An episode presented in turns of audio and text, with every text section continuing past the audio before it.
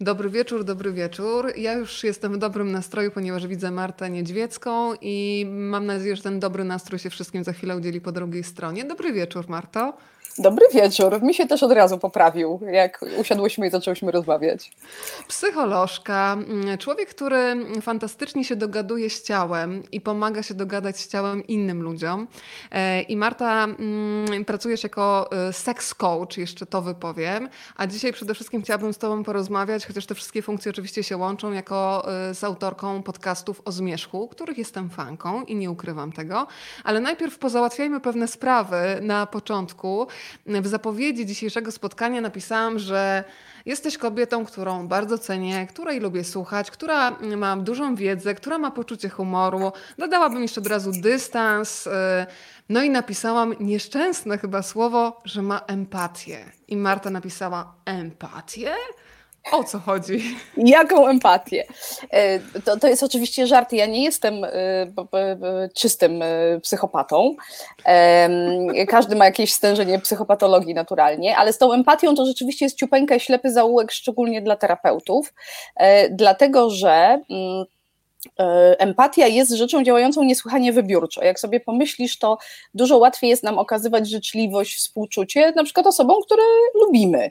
Jest nawet taki słynny test badający, bo oczywiście naukowcy się zajmowali badaniem empatii i tego, w jaki sposób ona się w nas rodzi, tam teoria o neuronach lustrzanych nie do końca potwierdzona i czy nam pomaga na istnienie społeczne i dogadywanie się z ludźmi, czy wręcz przeciwnie jest obciążeniem. Jest nawet taka słynna książka Against Empathy, wyszła po polsku, ona się nazywa Argumenty za racjonalnym współczuciem Paula Bloma, bardzo fajnie napisana książka, która pokazuje, że no właśnie to badanie dano ludziom do obejrzenia dwie grupy osób teoretycznie chorych na HIV, z których podobno jedna, oczywiście to na potrzeby badania, zaraziła się poprzez źle wykonaną transfuzję, niezbadaną krew, a druga poprzez promiskuityczne działania na tle seksualnym.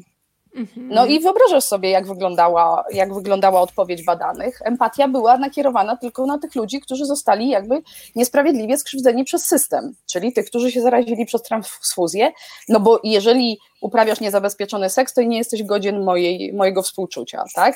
No i trochę terapeuta sobie nie może pozwolić na ten rodzaj empatii, no bo dokonywalibyśmy takiego porządkowania ludzi na tych, którym trzeba, można, należy, warto pomóc i tym, którzy są na przykład różni od nas ideologicznie, albo, nie wiem, ich kolor włosów mi się nie podoba. Tak? Więc ja z tą empatią bardzo, bardzo, bardzo ostrożnie. Drugi powód, dla którego z empatią często nie bywa po drodze ludziom moralnym, to to, że nie ma takiego, czy też etycznym, że nie ma takiego bezpośredniego, wiesz, przełożenia pomiędzy tym, że coś nas głęboko porusza, na przykład czyjeś cierpienie, a to, że my będziemy chcieli coś z tym zrobić. No bo jakby tak było, to świat byłby dużo lepszym miejscem. Więc ja się wzbraniam od bycia tytułowaną osobą empatyczną. Nieempatyczna Marta Niedźwiecka dzisiaj razem z Państwem jest, tak? No to teraz jeszcze obiecałam, że dzisiaj upublicznię swój sen, ponieważ ja naprawdę byłam bardzo przejęta dzisiejszym spotkaniem, bo bardzo lubię z tobą rozmawiać. I budzę się dzisiaj rano i myślę, Niedźwiecka przyszła do mnie we śnie. I byłaś u mnie w domu, w którym była ogromna choinka, w ogóle takiej choinki u mnie w domu nigdy nie było, to też jest inna sprawa. Ogromna choinka, taka już zasuszona i ty mówisz do mnie, dziewczyna, weź wyrzuć tą choinkę. I ja się obudziłam rano i myślę, jest maj. Ja nie zauważyłam, że ta choinka od grudnia tutaj stoi. No i najpierw napisałam do ciebie z poczuciem takiej absurdalności w ogóle sytuacji, że przyszłaś do mnie, powiedziałaś, że choinkę trzeba wyrzucić. A ty nagle sprowadziłaś tę sytuację do, powiedziałabym, jakiegoś sygnału od wszechświata, że wszechświat tą cholerną choinką, którą mam wyrzucić, chce mi coś przekazać. To pani może zinterpretuje sen, bo może komuś też się stare choinki śnią w maju, prawie w maju.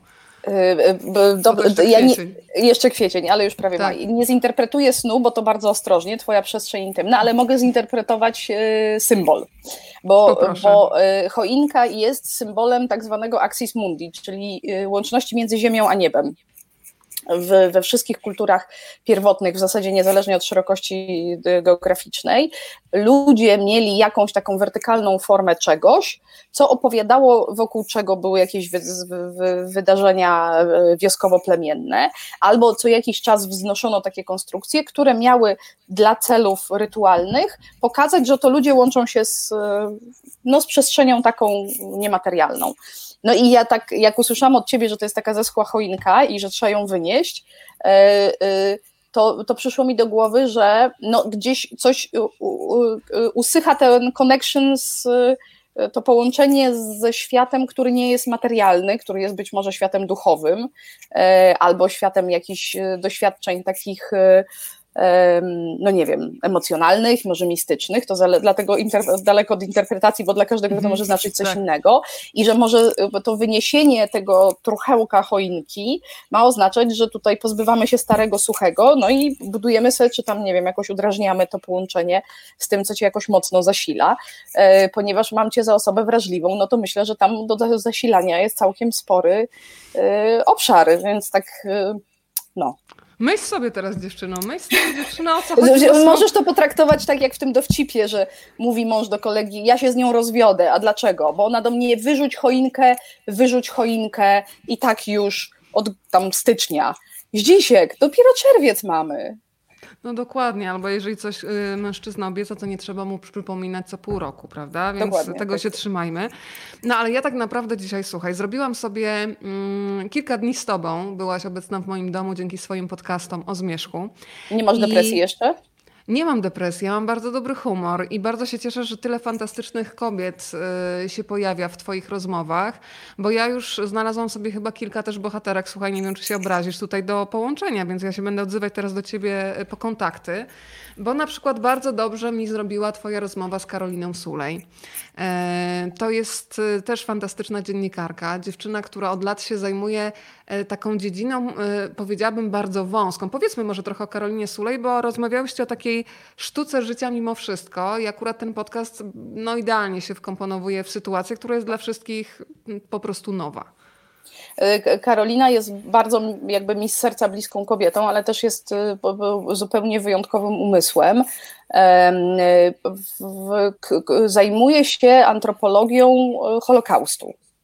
Czyli śledzi takie, użyję słowa zwykłości, ale to nie są zupełnie zwykłości, czyli to jak ludzie żyli, jak kobiety sobie radziły z różnymi rzeczami, jak ludzie się ubierali, w jaki sposób w ogóle, nie chcę powiedzieć radzili, ale odnajdowali się w tej nieludzkiej rzeczywistości, łącznie z, bo my tam w tym podcaście mówimy o tym, jak kobiety radziły sobie konkretnie w obozach koncentracyjnych. I Karolina teraz pisze książkę, która będzie jakąś taką, mam nadzieję, syntezą jej dotychczasowych badań i pracy i wierzę, że to będzie bardzo dobra książka, bo ona ma coś takiego, że pięknie opowiada historię, ale też potrafi wyciągnąć właśnie to takie antropologiczne widzenie świata i dla mnie ten podcast jest o tyle poruszający, że w nim w ogóle nie wybrzmiewa dydaktyzm, w tym sensie, że to nie jest tak, że my mówimy, ojej, nie martwcie się kryzysem, waszą osobistą, trudną sytuacją, bo oto kiedyś była druga wojna i teraz my nie mamy prawa jakoś przeżywać naszych lęków i kompletnej absurdalności tej sytuacji, w której jesteśmy, tylko mówimy, no może można się czegoś nauczyć z tego, co one odrobiły. Może można wziąć jakąś wiedzę z nieludzkich czasów i jakoś zaadaptować ją w sytuacji, w której teraz jesteśmy. I wychodzi z tego taka soczewka, która no, z tego, co wiem od moich słuchaczy, bardzo działa. Jeszcze to był taki trudny moment w ogóle na nasileniu tych emocji pandemicznych, że to zadziałało bardzo tak kojąco i zrobiło nową ramę na nasze aktualne przeżycie. A książkę Karoliny, mam nadzieję, że będziesz chciała przeczytać i z nią o tym pogadać, ale będziemy ją mogli wszyscy przeczytać pod koniec tego roku. I ja myślę, że to naprawdę będzie kulturowo bardzo duża rzecz, bo jeszcze Karolina opowiada tak zwaną herstorię, czyli widzi świat z perspektywy kobiety. Niewielkich narracji historycznych, wiecie, generałowie, czołgi, tam oblężenia, linia frontu i w ogóle te rzeczy, tak jak jesteśmy przyzwyczajeni, tylko właśnie ze strony kobiet, czyli jak wygląda codzienność, jak wygląda przetrwanie, jak wygląda higiena, jak wygląda rozrywka, czy można w ogóle się śmiać w obozie koncentracyjnym, czy można żartować. No i Karolina mówi, że tam poczucie humoru było posunięte nawet do takich granic, zapraszam Państwa, wręcz tak. Nawet tak, dla nas makabrycznych, ale dla nich to był jakiś ratujący życie, ratunek. Tak, ratunek. Nie będziemy opowiadały nie bardzo będziemy. Tego. Nie. Magda pisze, ten podcast słuchamy z mamą, patrząc jak rzeka mija i uśmiechałyśmy się. Piękna rozmowa i tamta i ta. Tutaj widzę, jest sporo Twoich fanek. Są dziewczyny na przykład z Londynu już do nas dołączyły. Dobry wieczór z Krakowa, przed chwilą powiedziała Daria. Gabrysia się cieszy, że też z nami jest. Dziewczyny, my też się cieszymy, bo bez Was to spotkanie nie miałoby kompletnie takiej energii. Słuchaj, bardzo zatrzymałam się przy takim ładnym zdaniu, że każda sytuacja stresowa oczywiście jest taka jak na przykład ta, w której jesteśmy, składa się z wielu etapów i teraz jesteśmy na etapie wyczerpania i trzeba się sobą zaopiekować. Marta, to ja Cię proszę, jak się można sobą zaopiekować? Bo ja mam wrażenie, że ja wstaję rano, jest w miarę dobrze, potem jest taki zjazd, potem jest znowu ten i po prostu ja jestem jak na jakiejś huśtawce emocjonalnej, już mi się wydaje, że jest w miarę okej. I myślę, że taka powtarzalność emocji jest po drugiej stronie również, więc jeden przykład chociażby na to, jak się można w tej fazie wyczerpania, bo tak o niej mówisz, sobą zaopiekować. Przede wszystkim bym powiedziała tak, że bardzo Was proszę, w zasadzie niezależnie od tego, w jak trudnych warunkach, nie wiem, materialnych czy aktualnie psychicznych się znajdujecie, żebyście się nie dojeżdżali pracą. Bo z mojej obserwacji, nawet dzisiaj rozmawiałam z taką moją przyjaciółką, która też jest terapeutką i która też została jakby skonfrontowana z tym, co przynoszą jej klienci w tym trudnym czasie. To jest nasza, tak, nie chcę powiedzieć, że jedyna, ale naprawdę jedna z bardziej takich, częściej spotykanych odpowiedzi na to, co się teraz dzieje. Czyli, że my nawet jak nie pracujemy, bo na przykład być może straciliśmy pracę, albo ona wisi jakoś na włosku, albo ona jest taka, że tylko częściowo możemy ją zrobić przez online'owo, to my jakby zajmujemy się głównie dociążaniem się zadaniami. To, co Ci przed chwilą powiedziałam, że miałam, zanim weszłyśmy tutaj do Państwa, zajrzałyśmy do Państwa do domu, zanim się wprosiłyśmy, to powiedziałam Marcie, że ja dzisiaj miałam tyle zadań zaplanowanych, a tak naprawdę spędziłam głównie czas z psem. Na szczęście mój mąż mnie rozgrzeszył i powiedział, no co ty, jak to nic nie zrobiłaś, zorganizowałaś fantastyczny czas pieskowi, więc to jest moja zasługa. I Ty powiedziałaś ważne zdanie, spokojnie, hasło produktywność może być też bardzo niebezpieczne. Tak, to jest naprawdę demon i... Bo my w ogóle w normalnym życiu, takim przed pandemią, byliśmy bardzo mocno nastawieni na produktywność i ona może być zabójcza i naprawdę, jakbym powiedziała, co ludziom związki i dobre życie ze sobą zabija, to głównie powiedziałabym, że stres i właśnie ten przymus nieustannego bycia zajętym, ten przymus nieustannego wykonywania zadań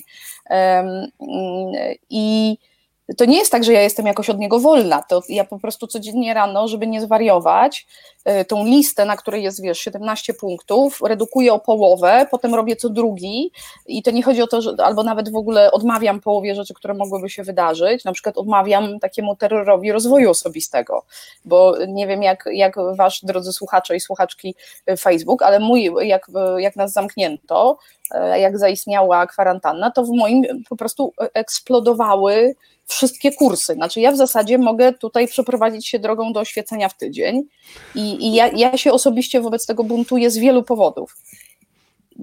Niewiele osób docenia, ja specjalnie zwalniam z tym, bo to jest super ważne, że my jesteśmy psychicznie w sytuacji ekstremalnej. Większość z nas jest zregresowana, czyli podlega silnym działaniom takich wydarzeń z przeszłości, na przykład z domu rodzinnego, który nie musiał być szczęśliwy.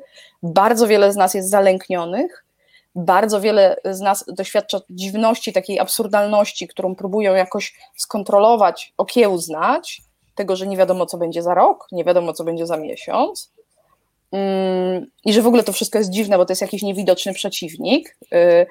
Ludzie tam sobie różne rzeczy o tym opowiadają, no ale taka pandemia to nie jest tak jak wojna, że widzimy czołgi na ulicach i to jest coś, czego się można bać. To jest jakieś wirtualne, nieuchwytne i to wszystko, jakby nawet jakbyśmy byli wszyscy bezpieczni finansowo i wszyscy, tak, mieli poogarniane rzeczy i mieli do czego wracać, to sama ta sytuacja już jest bardzo dużym obciążeniem psychicznym.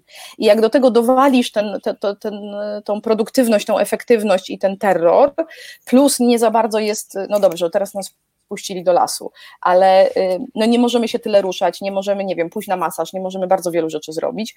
Wiele z nas, i kobiet, i mężczyzn, jest w domach samemu, co jest też deprywacja dotyku, super ryjebanie. Tak, to jest to zagadnienie, na którym ja się już teraz złapałam sama, że nie wiedziałam, uświadomiłam sobie, że jestem aż tak dotykowym człowiekiem, bo mam swojego ukochanego w domu, ale na przykład cholernie mi brakuje przytulenia przyjaciółki, dania buziaka komuś na dzień dobry i nie wiedziałam, że to jest aż tak mocną częścią mnie, że ten dotyk, nawet jeżeli kogoś widzę i ktoś mi przynosi przyjaciel chleb i ja mu na metr mu dziękuję, to mam w sobie taki...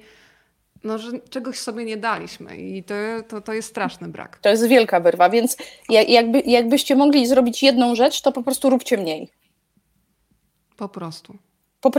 A ten czas tych fluktuacji psychicznych, takich, że tam ten nastrój trochę wariuje za dnia i w ogóle, no jak się da pójść na spacer w momencie, w którym macie gorszy nastrój, złapać trochę słońca i popatrzeć na zielone i niebieskie, to naprawdę mało rzeczy tak dobrze psychice robi.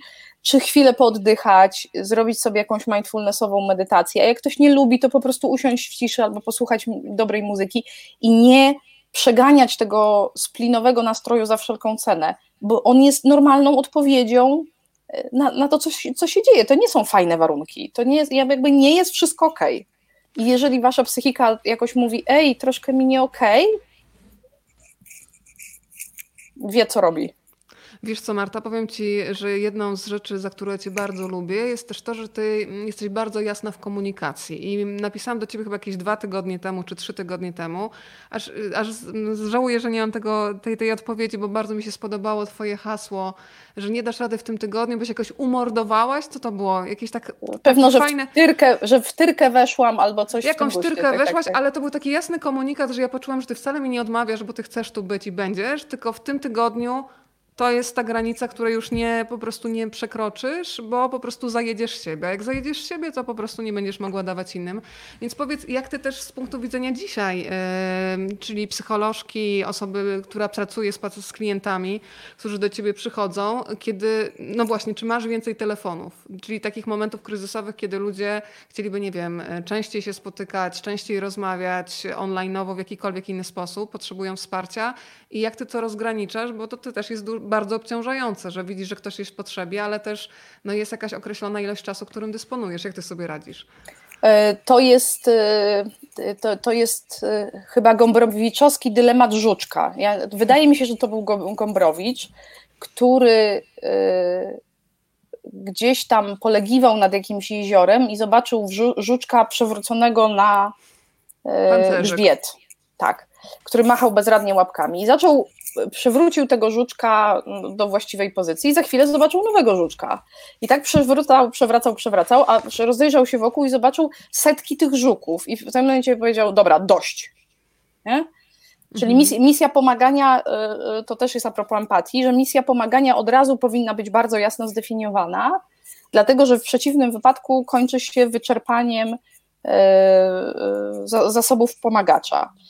I teraz wszyscy moi przyjaciele, terapeuci, niezależnie od tego, w jakiej modalności pracują, są, ja nie chcę powiedzieć bombardowani, bo to brzmi, jakby to było coś złego, ale nieustannie pytani o możliwość rozpoczęcia jakiejś pracy i pomocy, dlatego że, tak jak powiedziałam, no wszystkim jest trochę gorzej albo bardzo źle. Ja tam jakieś wprowadziłam zasadę u siebie w gabinecie, jestem z moimi klientami w tych procesach, które oni wcześniej zaczęli. Gdzie mogę i gdzie mam siły, to pomagam, ale robię to w bardzo ograniczonym zakresie, dlatego że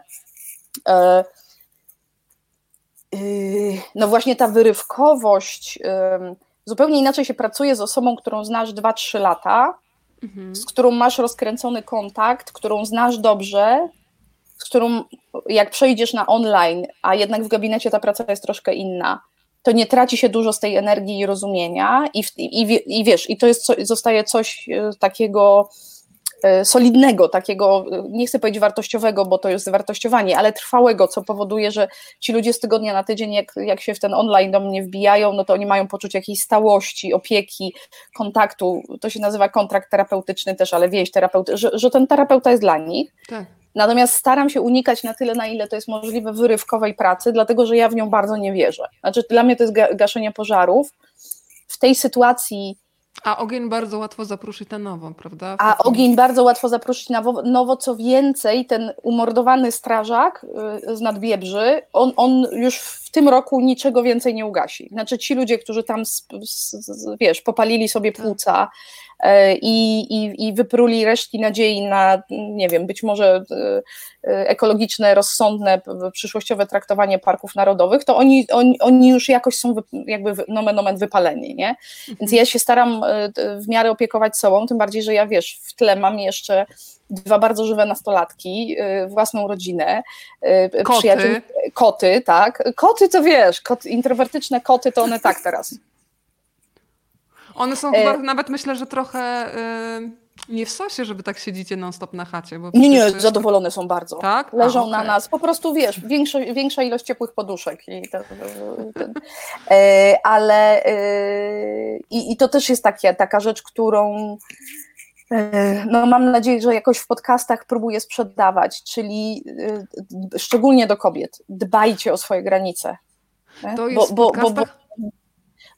bo to takie, nie? Daj ale płynące ze świata, może was zjeść w kaszy. Ale wiesz, co też było fajne w podcastach?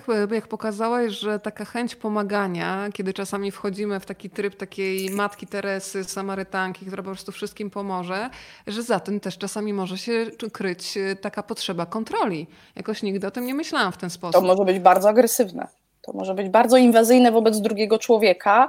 Jak sobie przypomnisz, może znasz takie starej daty matki, które zawsze wiedzą, co najlepsze dla córek. Mhm. Tak? Jakby za kogo masz wyjść za mąż, gdzie ma być ślub, jak ma wyglądać sukienka, gdzie macie zamieszkać, ile masz mieć dzieci, no to tam niby jest troska, jest kontrola. Ale to jest bardzo taki wręcz wrogi akt intruzji na drugiego człowieka, więc tak ostrożnie. To teraz podcasty i ten wątek, który mi się bardzo podoba, czyli ten wątek, kiedy zapraszasz do rozmowy te osoby, z którymi byłaś lub jesteś w procesie terapeutycznym. Najczęściej byłam, żeby to jakieś czyste to było takie, pozamykane. To bardzo mi się podobał odcinek dotyczący wioski ze sztywnym palem Azji. To ja poproszę tylko tak na podsycenie apetytu, żeby Państwo sobie potem sięgnęli po więcej, bo myślę, że to jest temat, który zaryzykuję, że każda z nas chociaż raz w życiu przerabiała. Ja tutaj się zgłaszam, nawet myślę, że kilka takich przeróbek miałam po drodze. Może nie aż tak jak opisujecie z Zosią, dobrze pamiętam? Tak. Z Zosią w podcaście, natomiast taki moment, powiedzmy w ogóle, czym jest ten sztywny pal Azji w tej metaforze i w tej wiosce, bo chodzi oczywiście o relacje damsko-męskie. To jest trochę taka choinka, tylko źle zinterpretowana, czyli sztywny pal Azji to jest to drzewko, czy ten pal po środku, specjalnie to falicznie nazwałam, żeby to, bo jednak najczęściej to działa w taki sposób, że kobiety sobie to stawiają. I to jednak dużo częściej kobiety heteroseksualne, chociaż miałam 2 bardzo fajne rozmowy z dziewczynami, które żyją z kobietami, i one powiedziały, że jakby tutaj nie chcę generalizować, ale one powiedziały, że te tropy tego też znalazły w sobie. No ale to jest troszeczkę domena heteroseksualnego świata opartego troszeczkę na takich patriarchalnych konceptach. Czyli pośrodku wioski stoi pal, a niewiasty wokół niego, dziewoje ustrojone w kwiatki i w giezełkach, wokół niego pląsają. To może być jedna niewiasta, która po prostu się uwija wokół mężczyzny swojego życia w taki sposób, że jest jego nianią, sekretarką, asystentką, tak, lekarką, dietetykiem, trenerem. Tak. I ma dobry nastrój za niego i za siebie na przykład. Zosia powiedziała coś takiego, że jej związek się wywalił na kotletach. Tak. Nie wiem, czy pamiętasz, że ja tam po prostu parskłam, bo ona przestała robić kotlety i mrozić je. A on się przyzwyczaił już. A to był jakby... Jezu, u mnie się nikt nie mógł przyzwyczaić, bo ja nigdy kotletów nie robiłam. No widzisz, lepiej być wegetarianinem, ale że ta ilość rzeczy, które kobiety robią wokół mężczyzn, ta idealizacja w tym związku, to stawianie go na jakimś piedestale, to zatracenie siebie, bo ta moja rozmówczyni bardzo fajna, bardzo bystra, bardzo piękna, jakby taka dziewczyna licznych przymiotów. Mhm. Tak skutecznie zapomniała o sobie i o swoich wartościach i o tym, kim jest i jaką ma tożsamość, że no, naprawdę sporo czasu jej zajęło jakby dogrzebanie się potem do siebie i do tego, czego ona potrzebuje, jakie ona ma cele. Tam jednym z celów, których nie chciała podzielić wraz ze swoim partnerem, było macierzyństwo. Ona miała inną koncepcję na ten temat.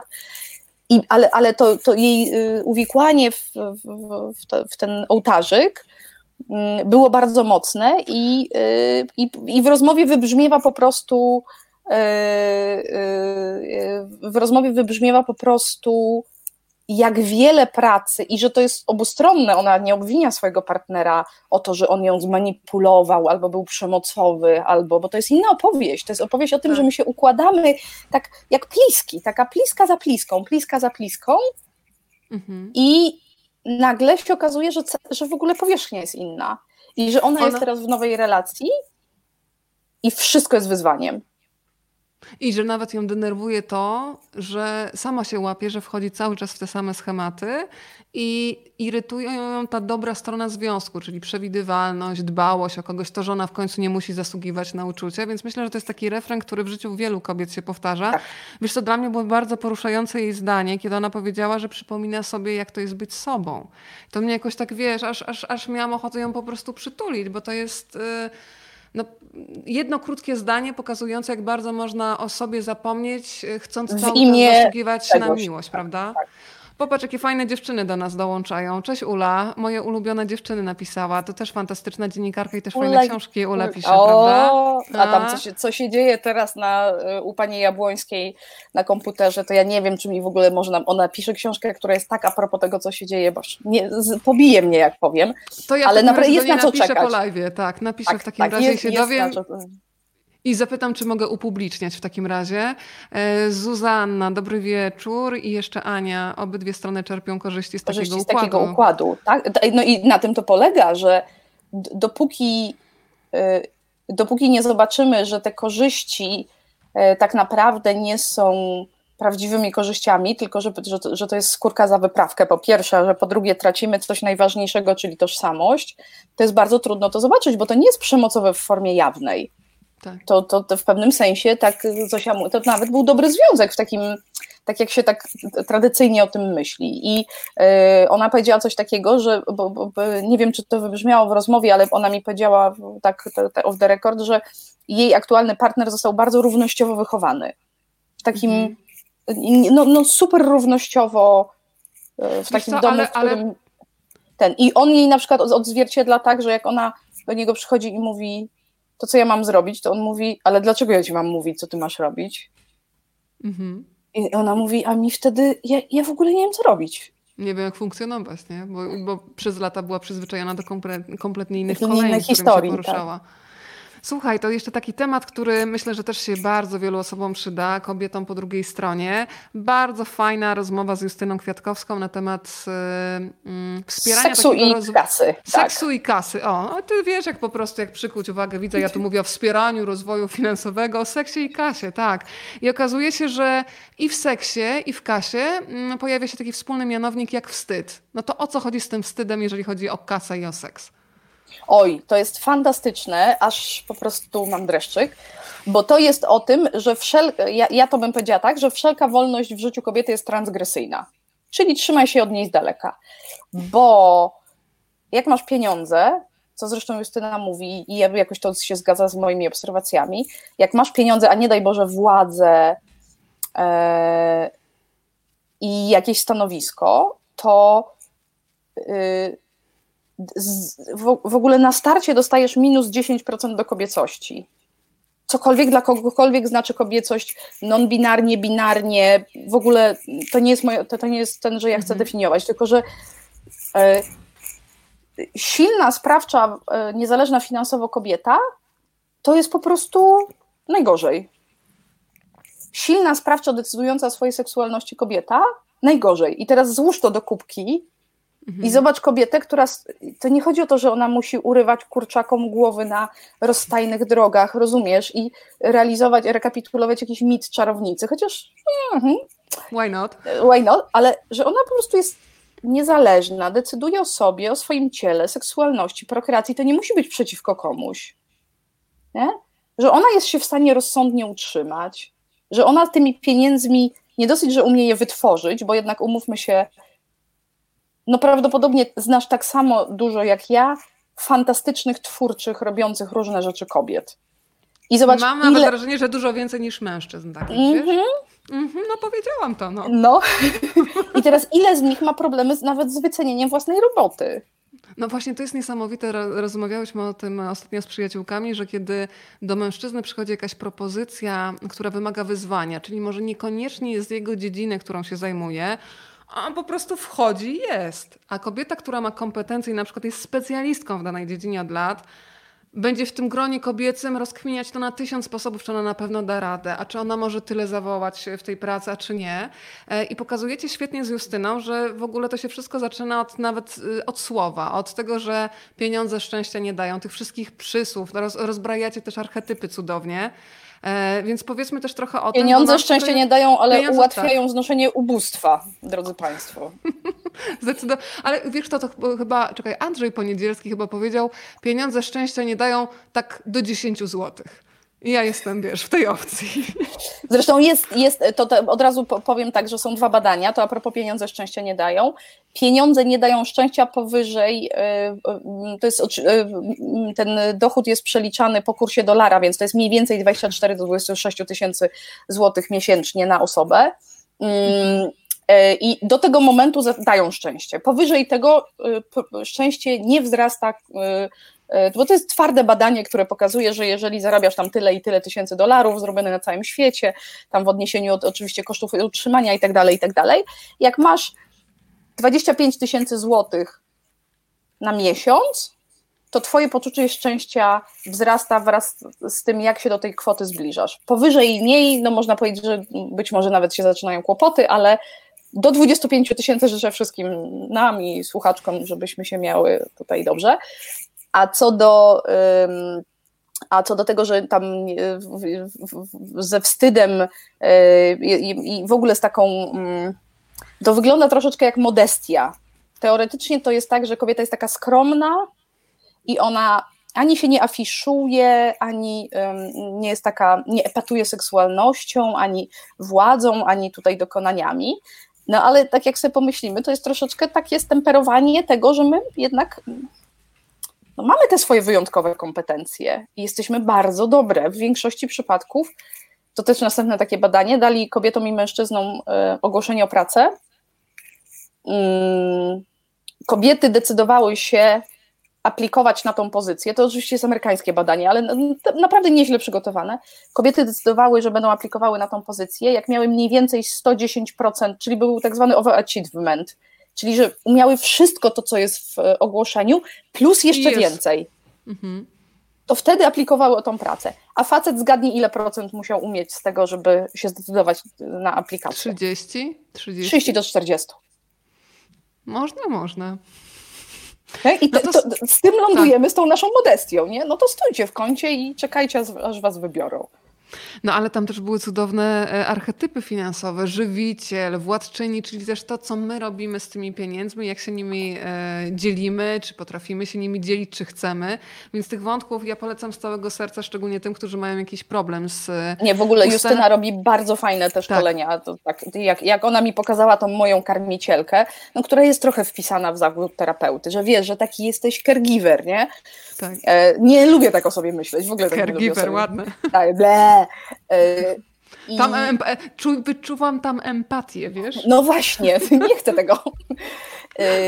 Ona mówi, co z tym rozdawaniem?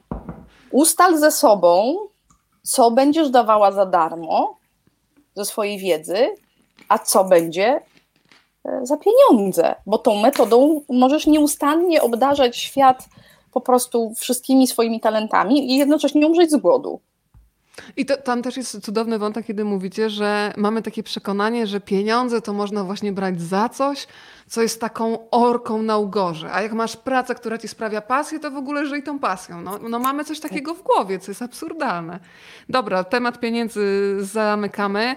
Teraz bym się chciała na Monice, kolejnej twojej rozmówczyni, zatrzymać. Rozmawiałyście teoretycznie o ubraniach, ale to była kompletnie inna historia.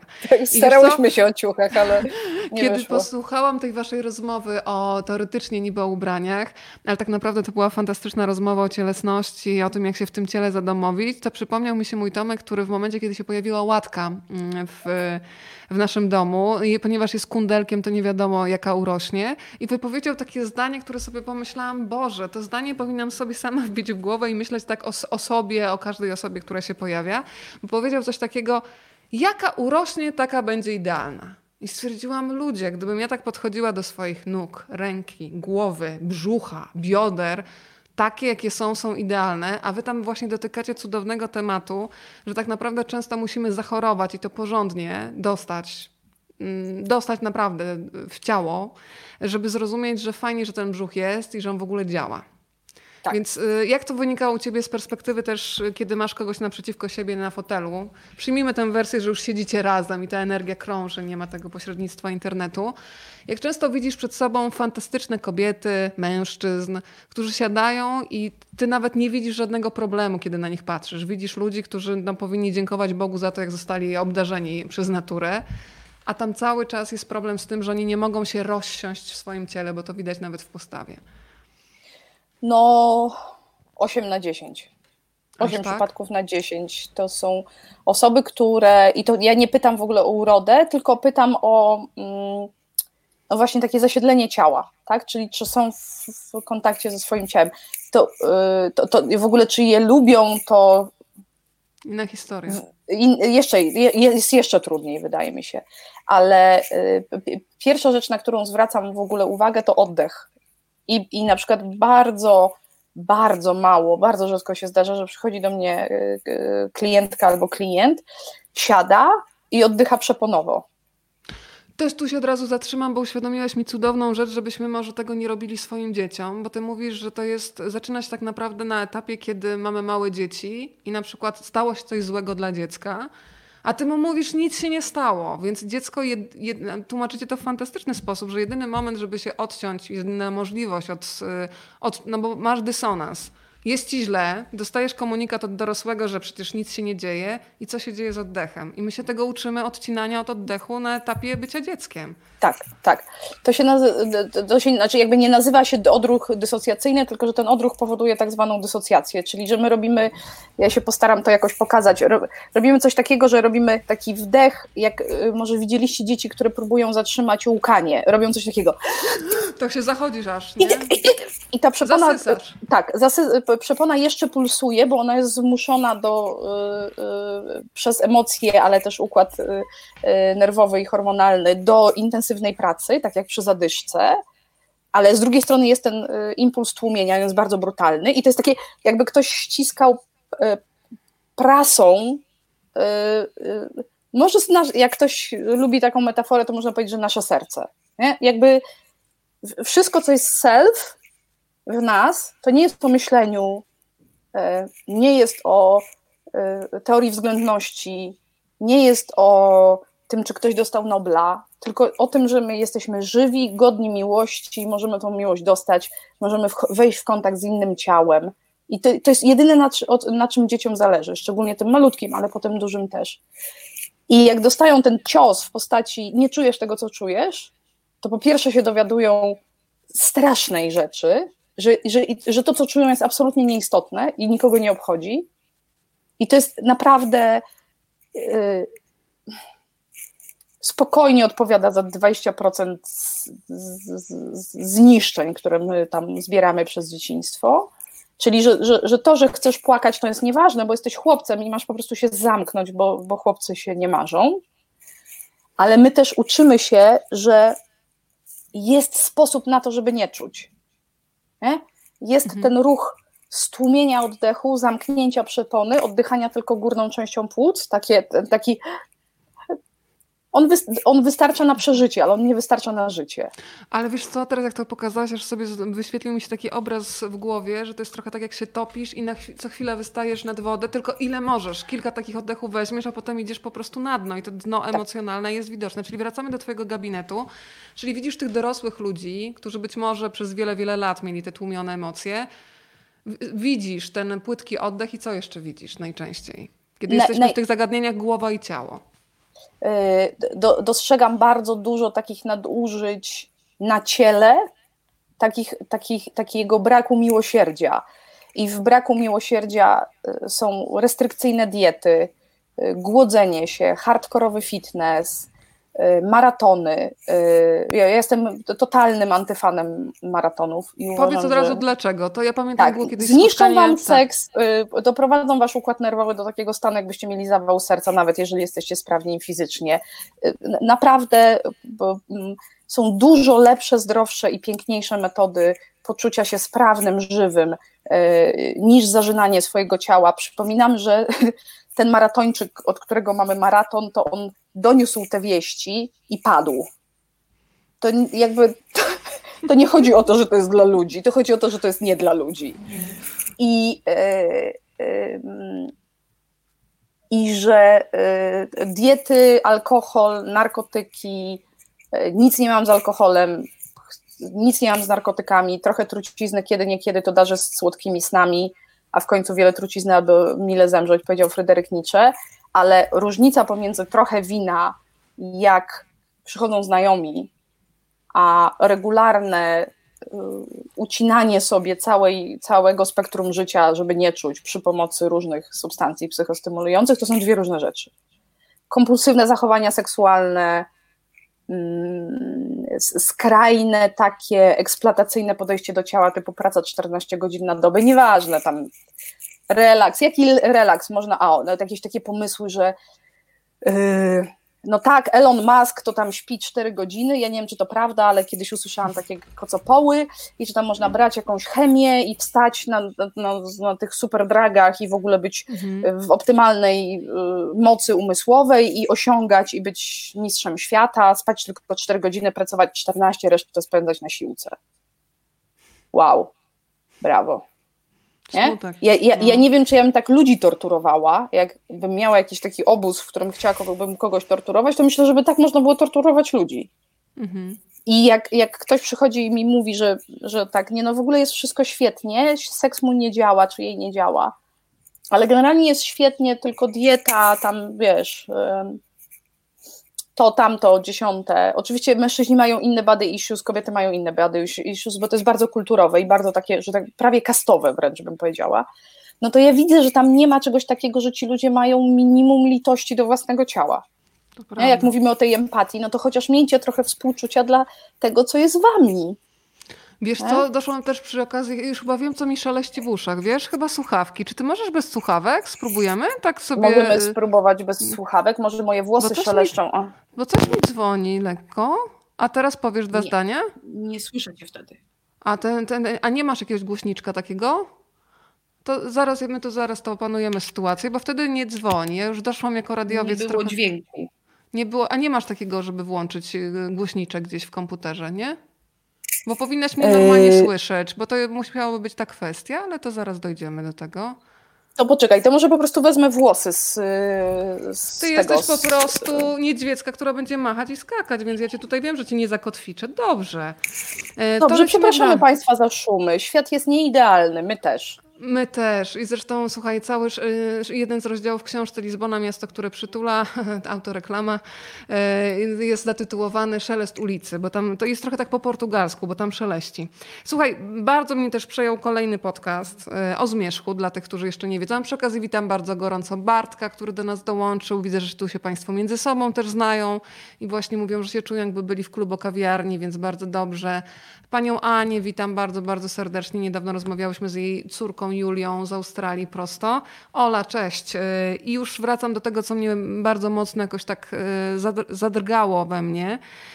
kiedy opowiadałaś, na jakim etapie, jak szybko i to ja też to odczuwam w rozmowie z wieloma ludźmi, szczególnie z ludźmi, którzy wchodzą w takie tryby życia korporacyjnego, kiedy wykonują plan i robią to czasem po trupach. Bardzo ważny odcinek o odcięciu od emocji, że coś, co jest naszą siłą tak naprawdę. Ja uważam, że to jest cholerna siła, że zresztą też masz cudowny podcast o tym, że łagodność może być wielką siłą.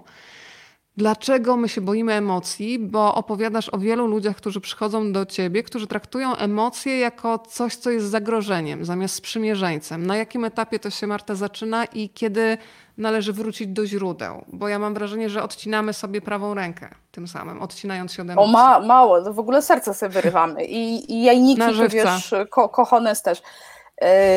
Bo nie, to też jest jakaś taka fantazja, że na przykład można umieć udane życie seksualne nic nie czując. Bo po co nam emocje w seksie, nie? No, nie wiem, dla mnie jakoś są immanentne, ale rozumiem, że są koncepcje, że można to rozdzielić. Ja w ogóle nie mówię o miłości do grobowej deski, bo jak wiesz, jestem trochę antyfanem miłości romantycznej, tak. ale ja myślę, że tu się spotykają dwie bardzo trudne rzeczy. Ten trening rodzicielski, niejednokrotnie niezwykle okrutny, a niejednokrotnie po prostu okrutny, czyli że rodzice sami sobie nie radzą, albo na przykład mają takie pomysły rodem z bardzo dawnych wieków, że to dziecko trzeba tak uformować, czyli je tak wziąć za pysk, złamać mu kręgosłup czy jej i dopiero to się trochę jak cywilizowanie jakiegoś pierwotnego narodu, nie? Że to jest taka dzikość, jakieś nieokiełznanie, czyli to, co najpiękniejsze, po prostu żywe w dziecku. Zaczyna się to dziać bardzo wcześnie, jak rodzice, to się mówi o odzwierciedleniu, czyli że jak rodzice nie tylko werbalnie, ale też pozawerbalnie nie odpowiadają właściwie na te komunikaty emocjonalne, które nadaje dziecko i to może już być bardzo wcześnie, wobec niemowląt, a może być trochę później, czyli właśnie nie płacz, nie złość się, ale to też jest to coś takiego, co się nazywa ubóstwo emocjonalne, czyli no niestety twarda prawda jest taka, że im lepiej ze swoim światem wewnętrznym radzą sobie rodzice, tym większą taką wiedzę, świadomość i bezpieczeństwo są w stanie przekazać dzieciom. I to jakby, wiesz, to jest o pieniądzach, o edukacji seksualnej, o szacunku do innych i o wszystkich rzeczach, jakie sobie można wyobrazić. Dlatego warto być przytomnym rodzicem. Czyli, że jak rodzic na przykład rozumie własną złość i mają jakąś ogarniętą, to jest w stanie nie dosyć, że pomóc dziecku jakoś obtłumaczyć, pokazać, to też jakoś nie wikła dziecka w tą swoją złość, czyli na przykład nie powoduje takich sytuacji, w których dzieci się czują odpowiedzialne za to, jak się czują emocjonalnie rodzice. No ale to jeszcze jest pieśń przyszłości, czyli jeden łomot, który dostajemy, to w rodzinach. Ale też ważna rzecz, powiedziałaś o tej złości i w podcastach wielokrotnie mówisz, że jesteś wielką fanką złości, jako takiego uczucia, emocji. I zwróciłaś mi uwagę na coś, czego chyba sama, wydaje się to proste, kiedy się o tym usłyszy, ale bardzo często, kiedy się człowiek nad tym nie zastanawia, to jakoś przechodzi nad tym do porządku rzeczy, że bardzo często złość, którą mamy w sobie, powiem nawet mocniej, taki wkurw, który w nas siedzi, maskujemy smutkiem. Bo na smutek być może kiedyś dostaliśmy pozwolenie, więc przekładamy sobie, więc powiedz, czym się kończy zamienianie, jakoś tłumaczenie sobie, że tą złość, którą mamy w sobie, która się domaga eksplozji, ja uważam, że eksplozja złości jest bardzo oczyszczająca. Inna sprawa, że czasami sobie sami na nią nie pozwalamy. Co się dzieje w momencie, kiedy bardzo długo tę złość zamieniamy sobie w głowie na smutek i ten smuteczek sobie przeżywamy, ale to coś dalej tam jest i co z tym zrobić? No, jednym z bardzo trudnych i to jest delikatny temat, też z powodów oczywistych, jednym z bardzo trudnych powikłań w takiej kitranej wściekłości, złości, czyli tych takim zaburzenie, nazwijmy tego negatywnego afektu, ale tego takiego wybuchowego, jest depresja. I też chyba wszystkie choroby autoimmunologiczne, prawda? Bardzo, bardzo często, tak. Może dlatego, że lepiej teraz czuję, kiedy to wyrzucam, słuchaj. Oczywiście to wiecie, to nie jest korelacja, to nie jest tak zwany związek korelacyjny, czyli 1 do 1, czyli jak tam 10 razy skitrasz złość, to będziesz miała 1 dzień depresji, tylko chodzi o pewien rodzaj predyspozycji psychicznej, wytworzony z takim ściśnieniowaniem, tam właśnie tłumieniem i tym podobnymi rzeczami, który dla pewnych osobowości i w pewnych układach, bo to zależy od bardzo wielu czynników, więc dlatego tak to ostrożnie podprowadzam, może zaowocować stanami depresyjnymi. Ale nie musimy dochodzić do depresji, wystarczy fakt, że my, że bardzo często ludzie mają takie poczucie, że nie wiedzą, czego chcą. Mhm. Jak mają wiedzieć, czego chcą, skoro regularnie lekceważą komunikaty wynikające z tego systemu, który został im wytłumaczony, jakby zamontowany do wiedzenia, czego chcą. Złość nas informuje o tym, że coś zostało naruszone, na przykład nasze granice albo nasze wartości, albo że odbieramy od drugiego człowieka jakiś rodzaj niesprawiedliwości. Tak? Jeżeli to będziemy nieustannie lekceważyć, to znajdziemy się w takim momencie, w którym i jakby nie pozwolimy sobie na to poczucie złości. Z ekspresją to też jest różnie, bo jedni bardziej gwałtownie, inni spokojniej, ale czuć można. No to jak my będziemy wiedzieli, czy otoczenie jest z nami okej, czy nie jest z nami okej? No, podobnie jest z lękiem. I teraz są takie...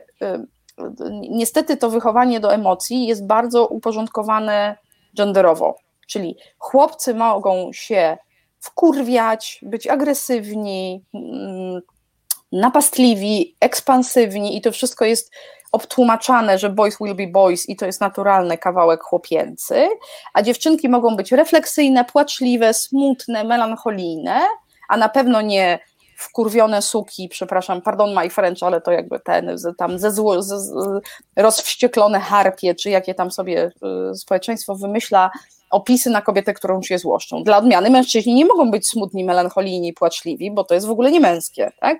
Więc to porządkowanie nie dosyć, że zachodzi w rodzinie, to jeszcze zachodzi w kulturze. Plus on top of that, że tak powiem, na moja ulubiona warstwa, czyli metapoziom, tam jest w ogóle taka opowieść, która jest dla mnie niesłychanie interesująca w obserwacji, czyli że nam w ogóle, że najlepiej by było się pozbyć w ogóle jakichkolwiek emocji. Że na przykład dobry menadżer to jest taki menadżer, który, ja wiem, że to się powolutku zmienia, ale który w ogóle udaje, że nic nie czuje. I nie daj Boże jakaś łagodność, nie daj Boże jakaś czułość, łzy, jakieś, no jest to piękne słowo po angielsku, które nie ma polskiego odpowiednika vulnerability, czyli podatność na zranienie, tylko że to raczej chodzi o taką naszą miękkość, o ten nasz miękki brzuszek, że przecież to kulturowo to jest najgorsza rzecz na świecie. Jesteśmy jakąś... widzę ten pomarańczowy mistrz pola pomarańczowego podkoszulka. Jeszcze właśnie, jak zostać niezauważonym w pomarańczowym podkoszulku? To jest następnym razem trzeba bardziej się tutaj wtopić w tło. W takie pasy... Dobra, już no, nie będziemy zbyt koła. Ale co, Martyna... Mhm. Że ta kultura ma taki rys psychopatyczny, ta kultura, w której my żyjemy. Jest dominacja, napór, ta ekspansja, nieważne jakie koszty, no popatrzmy na co robimy z planetą, plus kompletny taki odcinka emocjonalna, nie? Tam jakieś gorylki płaczą, bo tamten, kto by się w ogóle tym przejmował, nie? Tu jakieś tam, nie wiem, tak zwane collateral damages, czyli tam te jakieś takie rzeczy się dzieją. Ważne, żeby się tam zgadzały na koniec dnia bilanse finansowe. I że bardzo jest trudno w tym świecie, wiele osób się poczuło strasznie oburzonych. I teraz Marta nam zniknęła i teraz ja mówię. To jest niesamowite, co tu się dzisiaj wyprawia. Więc zniknęłam. Ja Państwu... Jestem. Jesteś. Wiesz, pojawiam się i znikam. Martyna napisała, ja myślę, to jest tortura, jak was zabierają. Naprawdę mam wrażenie, że ktoś tu nasłuchał.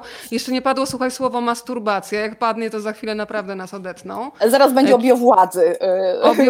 Ty masz tam taki bardzo wywrotowy podcast o tym, jak to, dlaczego nie możemy chodzić do lasu. Teraz już możemy. Dziękujemy bardzo. Więc tak. Wiele osób się poczuło jakoś zbitych tym z Pantałyku, tym moim podcastem o Wujowradze właśnie, czyli o tej przekazie kulturowym, który my wszyscy łykamy po prostu jak głodny indek kaszę, nie patrzymy co łykamy i dziwimy się, że to ma jakieś skutki, znaczy, że widzimy skutki i nie wiemy skąd. I bardzo ciekawe były te reakcje na ten odcinek, ponieważ część ludzi była absolutnie zachwycona, łącznie z tym, że naprawdę to miód na moje serce, zostałam nazwana lewacką aktywistką. Gratuluję. Naprawdę i bardzo mnie to wzruszyło, ale dostałam parę takich odpowiedzi na zasadzie, czym ja się zajmuję, w ogóle co mi się zroiło w głowie, że ja tu komentuję takie tematy i ja mam tak, serio ludzie, uważacie, że da się uporządkować relacje społeczne o takim stopniu delikatności jak intymność międzyludzka, nie zauważając tego, co nam robi kultura? Znaczy naprawdę macie taką iluzję, że to się da sprowadzić do 69 metod na seks francuski, tak żeby on zapamiętał cię na całe życie, a żeby ona tam coś tam? Nie, sorry, ale to my mówimy o różnych seksach. I dokładnie, że jak mówisz... Mhm. Że jak nie widzimy tej tortury, którą nam zadaje kultura, w której jesteśmy zanurzeni i jakby możemy ją tylko modyfikować od środka, bo przecież nie możemy jej wyjąć, ani my nie możemy z niej wyskoczyć, jak nie widzimy tego, co ona nam robi, no to jest trochę tak, jakbyśmy próbowali z połamanymi kolanami te maratony biegać. Jak ma się otworzyć na swoją seksualność facet, który całe życie słyszał, że czucie emocji to jest po prostu dowód na to, że on jest ostatnią łajzą. Tak? Jak chcecie z niego zrobić dobrego kochanka? Jak chcecie zrobić czującą, jakoś przeżywającą seksualność i w ogóle coś czującą kobietę z kobiety, która została, użyję tego słowa, wykastrowana z gniewu, bo tylko tą metodą dało się ją spacyfikować. I myślę, że mamy takie czasy, ja wiem, że teraz się robi znowu mrocznie i zmierzchowo, że trochę już, ja przynajmniej już mam dość opowiadania takich historii, że to się da załatwić tym, że oddychanie jest świetne, masaże są świetne, rytuały są świetne, fantastycznie, to wszystko jest świetne, ale jak nie zobaczymy tego, co jest dookoła, to jest trochę tak, jakbyśmy chcieli żyć zdrowi, wiesz, w Warszawie, w której te wszystkie wskaźniki PPM-ów w sezonie grzewczym przypominają Kalkutę albo tam przemysłowe rejony Chin. Nie, po prostu żyjemy w takiej, a nie innej kulturze i musimy sobie jakoś z nią radzić. No i Niedźwiecko, moja droga, ja cię między innymi też za to kocham, że twoje podcasty dotyczące seksualności bazują na emocjach, bo ty mówisz wprost, że nie chodzi o to, żeby komuś dać instrukcję, tak jak wspomniałaś przed chwilą, 365 sposobów na udany seks oralny na przykład, tylko żeby potraktować seksualność jako sztukę życia. I tu dochodzimy do kolejnego wątku, jak bardzo rzadko pracujemy nad swoją seksualnością. W ogóle nie lubimy słowa praca. Ja mam wrażenie, że jeżeli chodzi o strefę seksualną, to wydaje się, że jeżeli jest miłość, to wszystko po prostu fajerwerki będą po prostu cały czas grać.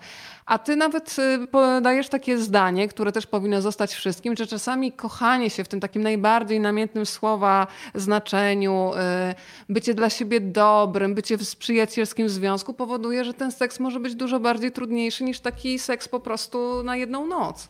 Więc porozmawiajmy trochę o tym, że kochanie siebie, myślę tutaj o tych emocjach, zostawiam gdzieś ciało na boku, kochanie może też seks bardzo utrudniać. Dlaczego? Zacznę trochę od skomentowania tego, co mówiłaś, to znaczy, bo chodzi mi o to, że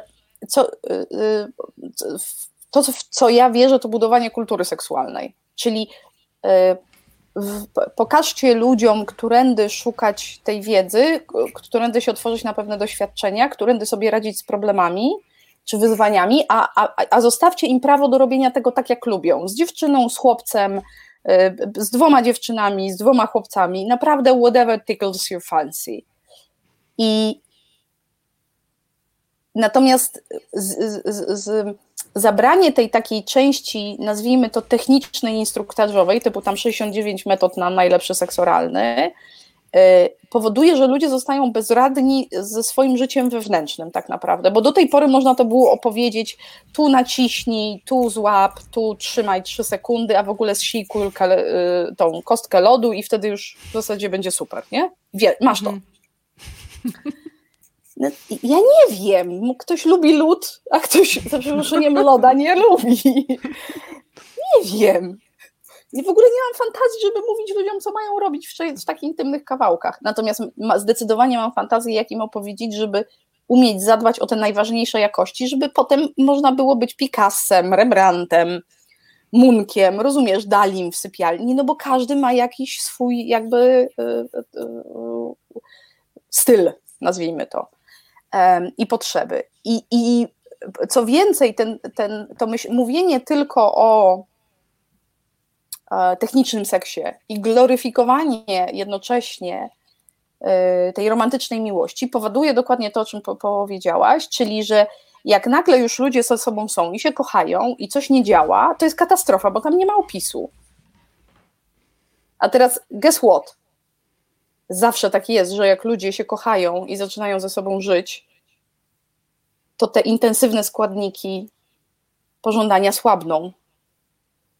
Dlatego, że nie tylko dlatego, że widzą się w piżamkach, ale dlatego, że bliskość, taka emocjonalna bliskość, wiesz, otwarte serce, to jest bardzo trudny kawałek dla nas. Jak sama jesteś w związku, ja tu nie będę w jakieś prywaty wchodzić, niech każdy tak się sobie przyjrzy, że to nie jest zawsze, my marzymy o wielkiej miłości, księciu z bajki, czyli tam królewnie, ale jak się pojawia druga osoba, z którą jesteśmy tak strasznie blisko, to my stosujemy bardzo dużo uników, żeby wcale nie być tak blisko. Możemy być pokaleczeni i być zmuszeni do stosowania tych uników, możemy być przestraszeni, możemy nie wiedzieć jak, jest wiele powodów. Wracamy do tej historii między innymi z Zosią, która opowiadała, która przyzwyczajona do chorego związku, góra, dół, przyjeżdża człowiek, który ma serce na dłoni i dobro i kurczę, tak podchodzimy trochę jak pies do jeża, co? Tak, co tu, ale dlaczego to takie dziwne? Ale dlaczego ty mi dajesz coś dobrego? Ja nie zasłużyłam, prawda? Tak. Nie było tych ćwiczeń przed. I to, już pomijając te wszystkie tam hormonalne historie związane z tym, że oczywiście na mnie zakochanie i te proza życia, to w tym budowaniu takiej dojrzałej miłości w związku, jakimś tam bardziej stałym, bardziej stały to jest dla mnie więcej niż te 2 lata zakochania. Bardzo się cieszę, że będzie pani Anna, pani słuchać podcastów. Obiecuję, że będzie pani po tym smutno, przykro i mrocznie. Nieprawda, ty robisz jakąś antyreklamę. To jest cytat z jednej ze słuchaczek. Pierwszy raz w życiu ktoś mi powiedział, że jest źle, będzie jeszcze gorzej, ale jest mi od tego lepiej. Ale ja myślę że po prostu, że moi słuchacze są bardzo bystrzy i dlatego oni rozumieją to wszystko, co ja mówię, bo jakby słuchali tylko tej pierwszej warstwy, to naprawdę by było ponure. Ale zamiast hasła teraz empatyczna będę mówiła paradoksalna. Jest źle, będzie gorzej, posłuchajcie o tym, zrobi wam się lepiej. Paradoksalna, fantastyczne. Ja z paradoksalną się identyfikuję w całości. Bo to też jest o spinaniu opozycji, nie? No, biorę. Twoje, sprzedane. Tak. Że tam się trzeba dogrzebać do różnych swoich na przykład zranień i że dużo łatwiej jest się z kimś namiętnie bzyknąć, wiesz, dlatego, że nam chemia zapracowała i nawet może troszeczkę potem pocierpieć, bo nie zadzwonił albo nie zadzwoniła, ale nie mieć tego zagrożenia zranieniem, wiesz, tych wszystkich rzeczy, które się budują w długotrwałych relacjach. Ale powiedz o tym, bo wyszłam od tego, że bardzo rzadko chcemy pracować nad swoją seksualnością. Zastanawia mnie ten pierwszy moment, kiedy przychodzą do ciebie ludzie do gabinetu. Czy to jest tak, że oni przychodzą z łatwością, czy za tym idzie jakiś długi proces decyzyjny? Bo ile nie mamy problemu, żeby, nie wiem, pójść na kolejny kurs językowy, kurs przedsiębiorczości, kurs, nie wiem, taki, siaki i owaki, to mimo, że wydaje nam się, że żyjemy w takich bardzo otwartych, wyzwolonych czasach, zastanawiam się, no właśnie, bo ja się mogę zastanawiać, a ty to wiesz z perspektywy gabinetu. Kiedy siadamy, łatwo jest się otworzyć, bo wiem, że nawet pójście do psychologa po prostu, nawet kiedy ktoś nie chce dotykać tematu seksualności, mówienie o swoich rzeczach z przeszłości jest bardzo trudne, żeby się otworzyć. Tutaj dochodzimy jeszcze do czegoś jeszcze bardziej, mam wrażenie, intymnego, więc jak te rozmowy wyglądają, jak ci ludzie się otwierają, po prostu? To dwie rzeczy usłyszałam w twoim pytaniu. Jedno, dlaczego praca nas tak mierzi, I ja to wiążę z, jakby użyję tego słowa nieoceniająco, niską świadomością, czyli że my nie wiemy, że to potrzeba trudu do tego, żeby to działało, pewnego trudu. A drugie to jest ta idealizacja miłości romantycznej, która w Polsce ma się fantastycznie, czyli no przecież się kochamy, to dlaczego nie działa? No nie działa, bo się samo nie zrobi. I w ogóle takie przekonanie, które znajduję w zasadzie, nie chcę powiedzieć, że u każdego, bo to w ogóle nie ma takich bytów, ale w jakiejś przeważającej ilości na dnie przekonań moich klientów, choć nie tylko, na przykład ludzi, z którymi gadam przy okazji podcastów, którzy do mnie piszą, że pomysł pracy nad seksualnością brzmi jak oksymoron. To się powinno dziać. No, to powinno być. Jak nie ma, to my jesteśmy jacyś popsuci, albo trzeba wziąć jakąś pigułkę, albo tam nie, trzeba kupić wibratory. I w ogóle przestawienie z myślenia z takiego, że to się ma wydarzać, na to, że ja jestem taką osobą, która to robi, to jest jakiś duży kawałek pracy. Czyli, że my decydujemy na bycie sprawczymi w obszarze naszej seksualności, że ona nam się nie spada z nieba. I teraz jak przychodzą, z różnych powodów ludzie przychodzą do gabinetu, ja oczywiście najbardziej lubię, jak przychodzą szczęśliwe pary i chcą się rozwijać, ale to jest ciągle rzadkość. Najczęściej przychodzą pary w kryzysie i no i te pary też lubię, bo jakby nie jestem empatyczna tak bardzo, albo przynajmniej próbuję nie być. Po urodzeniu dziecka, bo to jest taka duża cezura w życiu związku.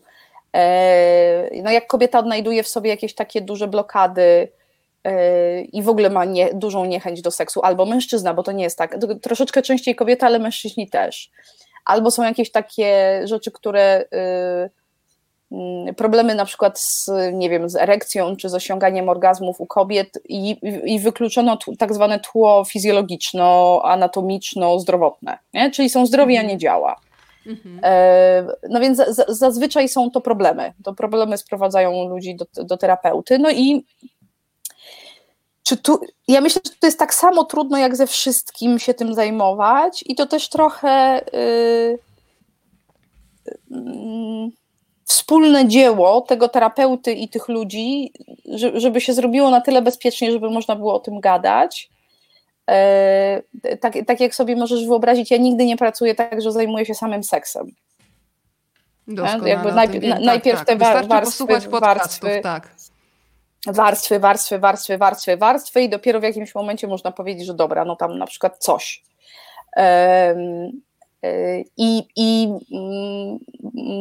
Jak na terapię seksualności, to mało w tym seksu, znaczy mało w tym seksu, dużo seksualności, ale mało seksu. Bardzo często wydarza się to jakby zaopiekowanie tą seksualnością wydarza się w taki spontanicznie żywy sposób, że ludzie na przykład spinając się właśnie z tym ciałem, o którym mówiłyśmy przed chwilą, że byli rozpięci, mając tą zgodę na przeżywanie własnych emocji, są przeze mnie zachęcani do jakichś takich prostych zabaw, wcale nieseksualnych i niekoniecznie z partnerem, ale takich, żeby na przykład robić jakieś rzeczy dla przyjemności. Żeby w ogóle sobie udrażnić ten kanał, bo część ludzi w ogóle nie ma przyjemności za dnia. Nie? Przychodzą w pracy, pracują, przychodzą z pracy, mają następne zadanie, potem tam nie wiem, jedzą kolację, chcieliby pójść do łóżka i pójść spać. I jakby ten kanalik na przyjemność, on jest niedrożny, więc zabawy, takie tam proste rzeczy, właśnie nieseksualne i że to się na przykład wydarza w takim momencie, jak oni luzują to ciśnienie, że przestaje to być taki, że ja tu muszę coś osiągnąć, odnajdują się w tym takim naszej ludycznej części psychiki, czyli tej, która chce być spontaniczna, chce się bawić, chce doświadczać, chce szukać nowych wrażeń, być zmysłowa, taka zainteresowana światem i wtedy klika. Tak, i nawet nie widzą, kiedy klika. Taka pętla w sumie, zaczęłyśmy od tej produktywności, tutaj wiesz, jakbyśmy trochę teraz jak opowiadałaś, miałam takie wrażenie, że jesteśmy w pracy nastawieni na cel, wracamy do domu znowu nastawieni na cel, no ile można być w takim ciele. Ale seks jest traktowany hiperzadaniowo. Aż tak? Hiperzadaniowo. To czyli w ogóle tam nie ma miejsca na przyjemność w takim razie, jaki masz zadaniowość? To jest czysta, to bardzo często to jest czysta zadaniowość i to wcale bym nie powiedziała, że robią tak tylko mężczyźni. Bo czyli to było niesprawiedliwe. Kobiety też. Chcemy zdobywać szczyty. Słuchajcie, ja swoją drogą cały czas tutaj się odzywacie, ale też możecie zadawać pytania. To jest tak, jakbyśmy sobie tutaj siedzieli wszyscy na kawie w klubu kawiarni, jak już ktoś zauważył, więc jeżeli macie pytania do Marty, to bardzo proszę, będę z przyjemnością tutaj wyświetlać. To nawet bez tego sobie tutaj, Marta, nie wyobrażasz. Tutaj posiliła się płynnie, żeby mu to Rumianeczek powiedzieć. Spożywam o tej porze, w moim wieku to w sam raz. Rumianeczek. Słuchaj, no to niech się pojawią jeszcze słowa takie jak samomiłość i samogwałt. Bo dla mnie twój podcast też jest między innymi o tym, jak bardzo dużo takich treści nasyconych emocjonalnie jest właśnie w słowach. I tutaj od razu chciałabym rozpocząć ten wątek tego, że wypieranie siłą wychowania seksualnego ze szkoły prowadzi do tego, że dorośli ludzie, kiedy odkrywają swoją strefę seksualną, mają ją straszliwie obciążoną jakimś poczuciem winy. To ciało jest brudne, złe i to się wydaje, że to są takie rzeczy gdzieś zostawione w dawnych wiekach, że już w ogóle powinniśmy być od tego wolni. Ale tak nie jest, więc skupmy się faktycznie na tych dwóch słowach. Samomiłość, jestem wielką fanką tego określenia i to słowo, które aż po prostu, jak słyszę samogwałt, no to mi się kojarzy z przemocą wobec samego siebie po prostu. Tak, ja pamiętam, że na początku jak to był jeden z moich pierwszych klientów, bardzo dawno temu, który przyszedł do gabinetu poradzić się w zakresie zaburzeń erekcji. No i tam rozmawiamy, ja tak, wiesz, będąc młodą lekarką na rubieży, jakoś tak próbuję się dowiedzieć, o co chodzi. Za którymś razem wypływa temat jego zaangażowania w relacje z aktualną partnerką. No i tam rozmawiamy i ja mówię, a czy pan ją kocha? No nie. I mówię, no dobrze, kochanie nie jest jakieś konieczne. A pan ją lubi? Nie wiem, trochę mnie denerwuje. Masochista jakiś, no. No i to jakoś tak ciągnę ten temat i to się rozwija i tu jakoś nie chcę dalej wchodzić w szczegóły, w każdym razie tam takiej więzi nie było, takiej międzyludzkiej, bym powiedziała.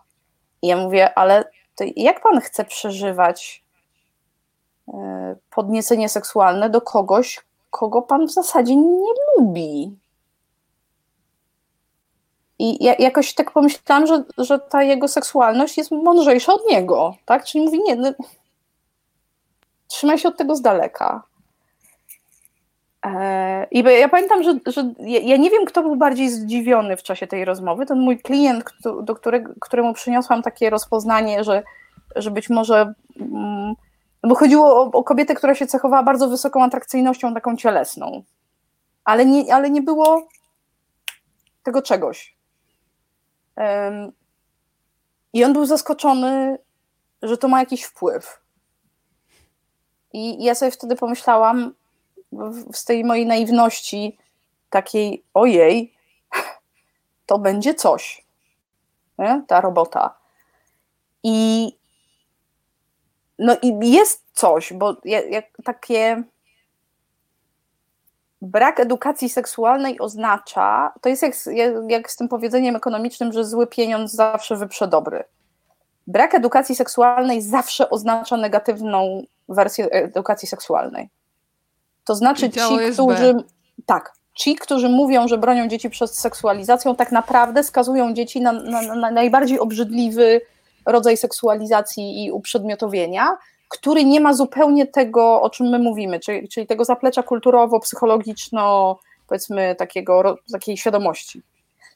Bo lekcje edukacji seksualnej, czy zajęcia z edukacji seksualnej są o budowaniu całego tego wzrostu psychoseksualnego, czyli właśnie i tożsamości, i emocji, i tych granic słynnych, szacunku, i tego, co właśnie, jak masturbację, żeby to nie był samogwałt i w ogóle jakby to wszystko.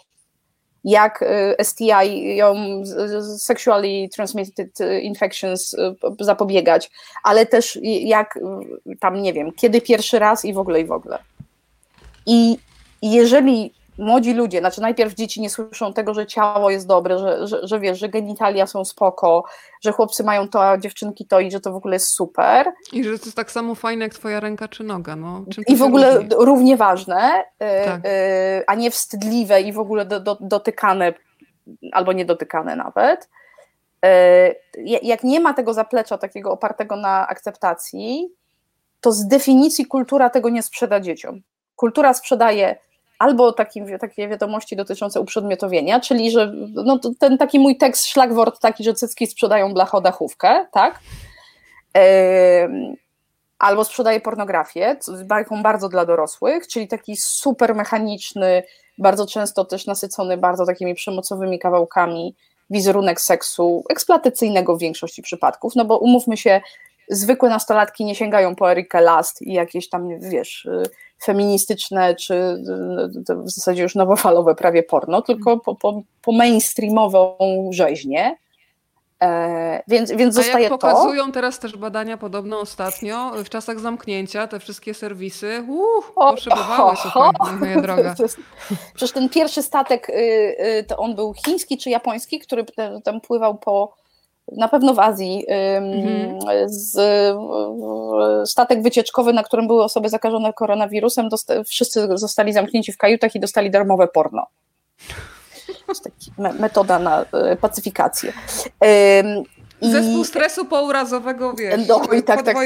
Tam na nabrzeżu powinien czekać rząd terapeutów, tak każdy 1 do 1 przejmować tych ludzi. Ale żeby nie zostali w PTSD na lata. No więc zostają z taką wizją seksu albo jak z mass mediów, albo jak z porno, plus te wyparcia takie właśnie, że i bardzo dużo bardzo negatywnego przekazu wobec kobiet, tam nie puszczaj się, nie chodź w krótkiej kietce, bo sama sobie będziesz winna, żebyś z brzuchem do domu nie wróciła, no to jest jakby polskie realia. No i jakoś nie przestaje mnie zadziwiać, że ludzie mają oczekiwanie, że na tym wyrosną lilie. Mhm. Wiesz. Tak. Marta, jest pytanie, nie wiem, czy ty możesz odpowiedzieć na to pytanie, jak się skończyła historia tego pana, czy to jest tak, że można coś powiedzieć, no bo oczywiście nie ujawniamy tutaj żadnych personaliów, czy w ogóle nie można rozwijać tej historii, to pytam ciebie jako do terapeuty. No, z maksymalnym poszanowaniem prywatności, ale ona się rozwinęła tak, że zaczęliśmy w ogóle rozmawiać właśnie o emocjach, o ciele. I poszliśmy w taką stronę, na szczęście po chwili jakiegoś tam oporu ta osoba zaczęła budować w sobie taką otwartość, dobrze, no to może ja, jak już nie wiem, co z tym zrobić, to może ja się dowiem, co ta kobieta do mnie mówi. Jak Państwo zauważyli w podcastach, ja byłam dosyć przekonywująca i zaczęliśmy eksplorować taki obszar w ogóle, za przeproszeniem, więziotwórczy, tak? Czyli że seks służy nie tylko do takich społeczno wizerunkowo jakichś tam celów i nie do tego, żeby sobie za przeproszeniem ulżyć regularnie, tylko że tam jest milion rzeczy więcej i nie wiem, jak się potoczyły dalsze losy, ale jak się rozstawaliśmy, no to mogłabym uczciwie powiedzieć, że tam te fundamenty takiej edukacji seksualnej, która mówi o tym, że to nie trzeba się oświadczać następnego dnia rano, ale fajnie jest lubić tą osobę, bo naprawdę wtedy lepiej mechanika działa. Mój fizjoterapeuta mówi, że mamy elektrykę i hydraulikę i naprawdę hydraulika u facetów, ona jest dużo wrażliwsza niż im się wydaje na właśnie te emocjonalne aspekty. To teraz się zapytam, Marto, o twoje emocje, bo nie mam wątpliwości, że masz fantastyczną pracę. Czy mogłabyś powiedzieć o jakimś takim, wiesz, momencie najbardziej wzruszającym dla ciebie? Bo myślę sobie, że na pewno masz bardzo trudną pracę. Tak sobie myślę, że no bo każdy przez siebie przefiltrowuje, że chyba bym nie była w stanie dźwigać tylu różnych emocji, które masz w gabinecie, więc to też są osoby predysponowane do takiego na przykład rodzaju pracy. Ale myślę sobie, że mogłabym ci pozazdrościć wielu takich wzruszających momentów, kiedy śledzisz no taki przełom i przemianę, kiedy przychodzi ktoś na przykład, nie wiem, zamknięty w swoim ciele albo taki, który kompletnie tego ciała nie czuje i po wielu miesiącach pracy nagle widzisz inną kobietę czy innego mężczyznę przed sobą. Czy masz jakąś taką historię, która siedzi w tobie najgłębiej, którą byś się mogła podzielić i taką tym samym pokazać, jaką frajdą dla człowieka, który siedzi na tym fotelu terapeuty może być praca z ludźmi? Ja mam w zasadzie w każdym procesie ten sam moment takiego wzruszenia. Zresztą większość moich klientów ma jakieś absolutną jasność, znaczy nie tyle, bo ja nie mogę mieć oczekiwań, ale jakby jasność co do kierunku prowadzenia tego procesu, jakby w którą stronę zmierza, które jakości chcę zasilać, a których na pewno nie będę. I jak przychodzi taki moment, on czasami się udaje, czasami to bardzo długo trwa.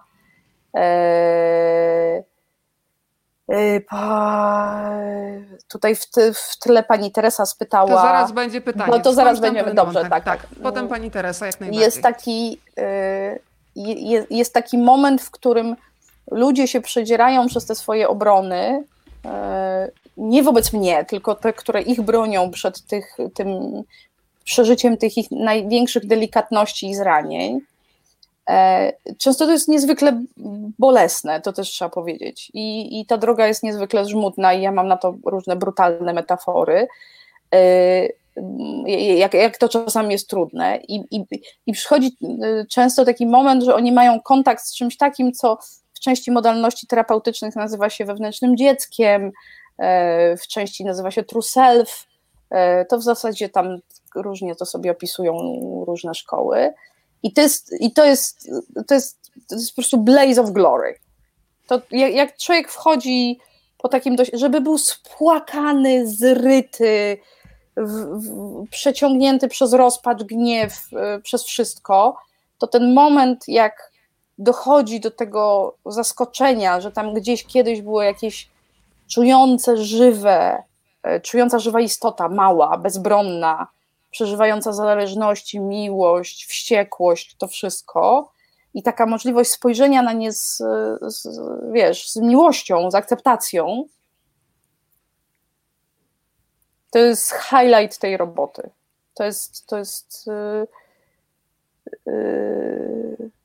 Myślę, że jeden z uczciwie najbardziej poruszających fragmentów ludzkości, jaki w życiu widziałam.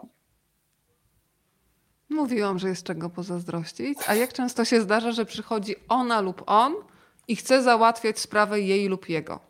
To znaczy, bo to jest chyba zawsze. Często, co? Zawsze. Albo moja koleżanka to ma taki problem, a kolega to ma taki problem. Jak często ci się zdarza i wtedy co mówisz? Bo mam wrażenie, że można albo pracować razem, albo pracować tylko nad sobą, bo znowu mi się przypomina to hasło. W ogóle na początku tylko nad sobą. Mhm. To jest długo trwa. Najczęściej w silnych konfliktach są tak zwane związki koluzyjne, czyli ludzie są tak pozaczepiani na jakichś rzeczach. Ich trzeba rozdzielić. Oni się muszą jakoś sami w autonomiach swoich spotkać. I dopiero potem może być robota razem. Bo tak to będą się przerzucali tymi opowieściami, co on, co jej, to w ogóle szkoda roboty. Bardzo często jest tak, że jedno drugie przynosi do naprawy. No i ja potem jakaś taka staram się być wtedy na wprost, że to nie jest warsztat samochodowy, ja tutaj nikogo nie wyklepię i tam nie śrubek nie poprawię. To jest bardzo ciężka praca i ona wymaga naprawdę od człowieka. Jak Państwo byli w terapii własnej, to wiedzą, ile to zdrowia, sił, nie mówiąc o pieniądzach, czasie, kosztuje przedzieranie się po prostu przez tą dżunglę.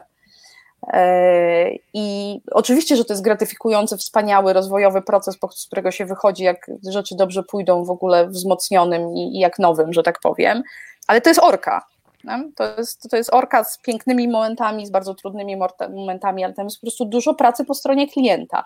Po stronie terapeuty oczywiście też bardzo dużo pracy. Pytanie ale pani Teresy. Możemy już, czy... Tylko jedno zdanie, że na szczęście mam jakoś takie miejsce, że ci klienci... mniej lub bardziej wierzą w to, że ja ich nie naprawię. Tak? Czyli, że muszą to zrobić sami. Natomiast w tym też się przegląda kultura i to, jak jesteśmy wychowani, że długo to jest taka fantazja, że da się naprawić jeden kawałeczek, wiesz, wyjąć sobie tą dysfunkcyjną seksualność albo tam, nie wiem, tam na przykład pracoholizm, naprawić go i włożyć do środka. Nie, że jesteśmy całością, która ma to wszystko, tylko że wyjmiemy tam jakieś kółko zębate, to się przeszlifuje, będzie ten. I to tak nie działa. To już ten. Teraz do pani Teresy. Nie znam programu wychowania seksualnego, ale czy nie lepiej, żeby w szkołach zagościła nauka o relacjach, komunikacji, samoświadomości, czyli szerzej wychowanie psychologiczne, ale tym dokładnie jest wychowanie seksualne. Wychowanie seksualne jest wychowaniem psychoseksualnym. Tam jest mnóstwo relacjach, mnóstwo komunikacji, mnóstwo samoświadomości, mnóstwo granicach, mnóstwo o ciele i naprawdę ja nie widziałam zatwierdzonego programu, nie wiem, czy z WHO, czy z innych krajów, czy nawet projektów polskich, w których by ktoś rzeczywiście, wiecie Państwo, uczył dzieci technik seksualnych. Tutaj bo się to chyba jest... trochę literki jeszcze porozjeżdżały, ale myślę, że to miało być pytanie, czy seks rozwija po prostu. Jeżeli potraktujemy go jako obszar ekspresji ja, to tak. Jeżeli go potraktujemy mechanicznie, to ja nie wiem. To pytanie jeszcze, które za chwilę cię zapytam już o taką rzemieślniczą pracę związaną z podcastami, Marta, bo sama jestem bardzo ciekawa, ale jeszcze to, co chciałam podkreślić, że tam każdy znajdzie jakiś temat dla siebie. Bardzo poruszająca dla mnie była rozmowa na przykład dotycząca menopauzy kobiecej, chociaż jeszcze trochę czasu chyba mam. Chociaż to też różnie, bo znam młode dziewczyny, które przeszły przedwczesną menopauzę, więc też tutaj nie można stawiać żadnej twardej granicy wieku. Ale przepięknie rozmawiacie z Izą Cisek. Z Izą Cisek, tak. Tak, że ona jest taką menopauzalną dulą. Powiedzmy trochę o tym pojęciu, bo ono też już trochę wypadło z tej naszej kultury, czasami na chwilę wpada, ale jest tak też mocno zakorzenione i to jest strasznie, nie lubię tego słowa strasznie, bo ono nie oddaje, bardzo taka otulająca rozmowa, pokazująca siłę dojrzałej kobiecości, a mam wrażenie, że to jest temat, który bardzo rzadko jest poruszany w taki właśnie sensowny, otulający, wzmacniający sposób. Tak, to jest jakiś potężny wkład Izy w to nasze pole, bo Iza się zajmuje menopauzą od strony nie mówienia kobietom, jak zostać wiecznie młodymi, tylko jak...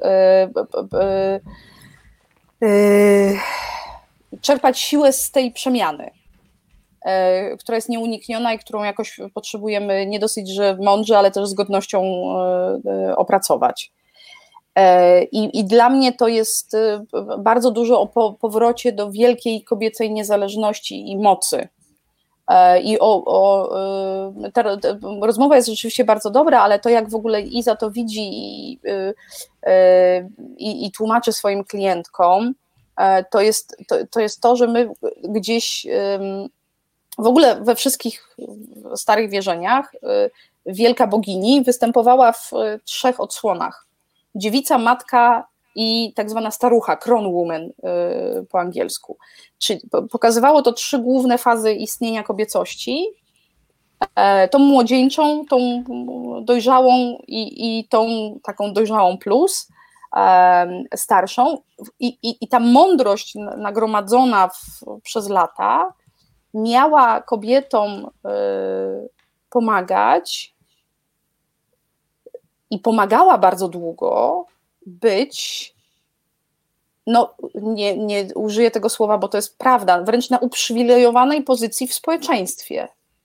Tak? To jakby stare kobiety to były te, które nagromadziły mądrość i wspierały swoją wspólnotę, to były wiedźmy.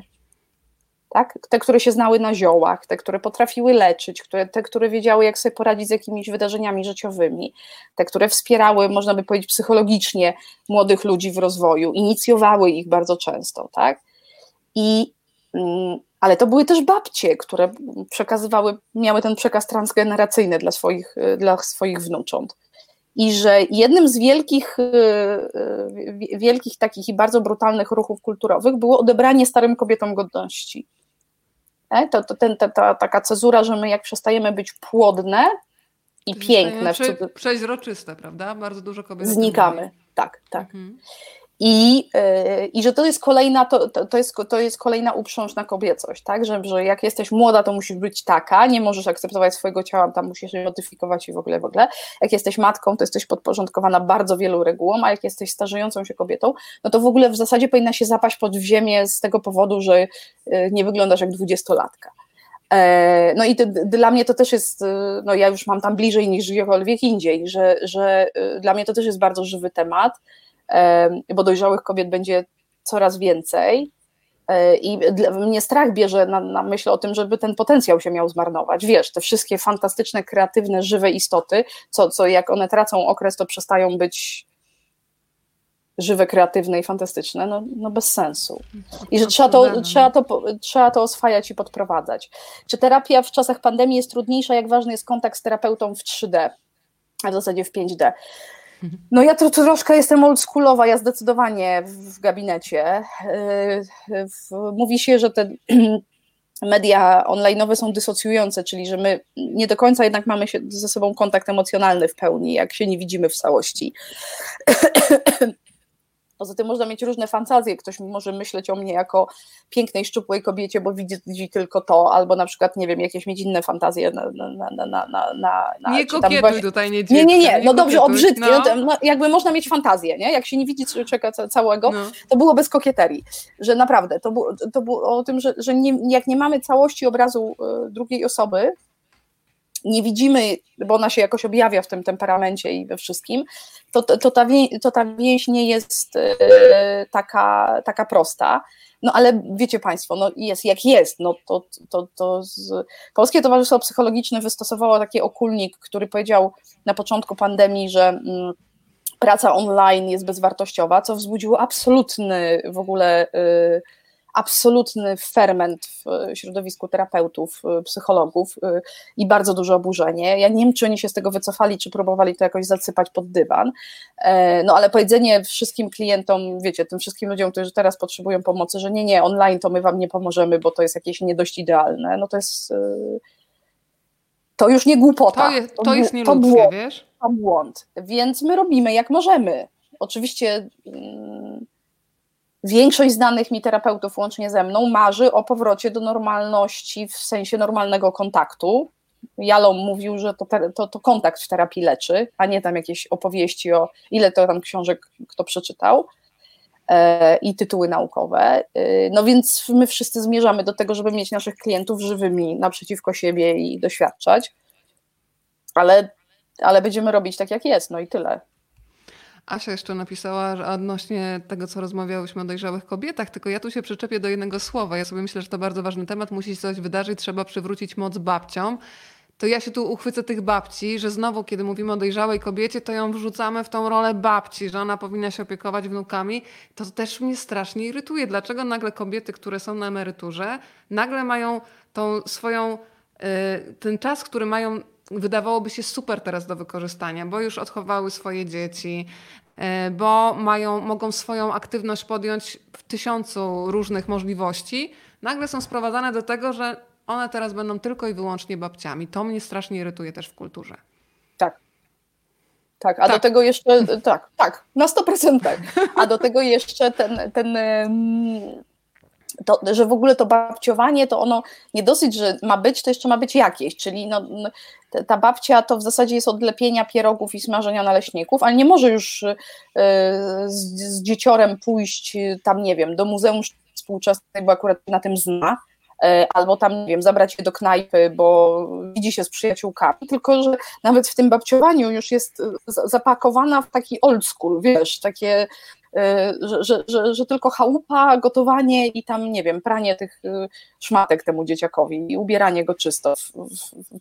Mam nadzieję, że wszystkie będziemy nowoczesnymi babciami, a na pewno, że ta transmisja z kobiety dojrzałej do kobiety, do crone woman, to słowo starucha jest trochę trudne po polsku, tak zbyt groźnie brzmi.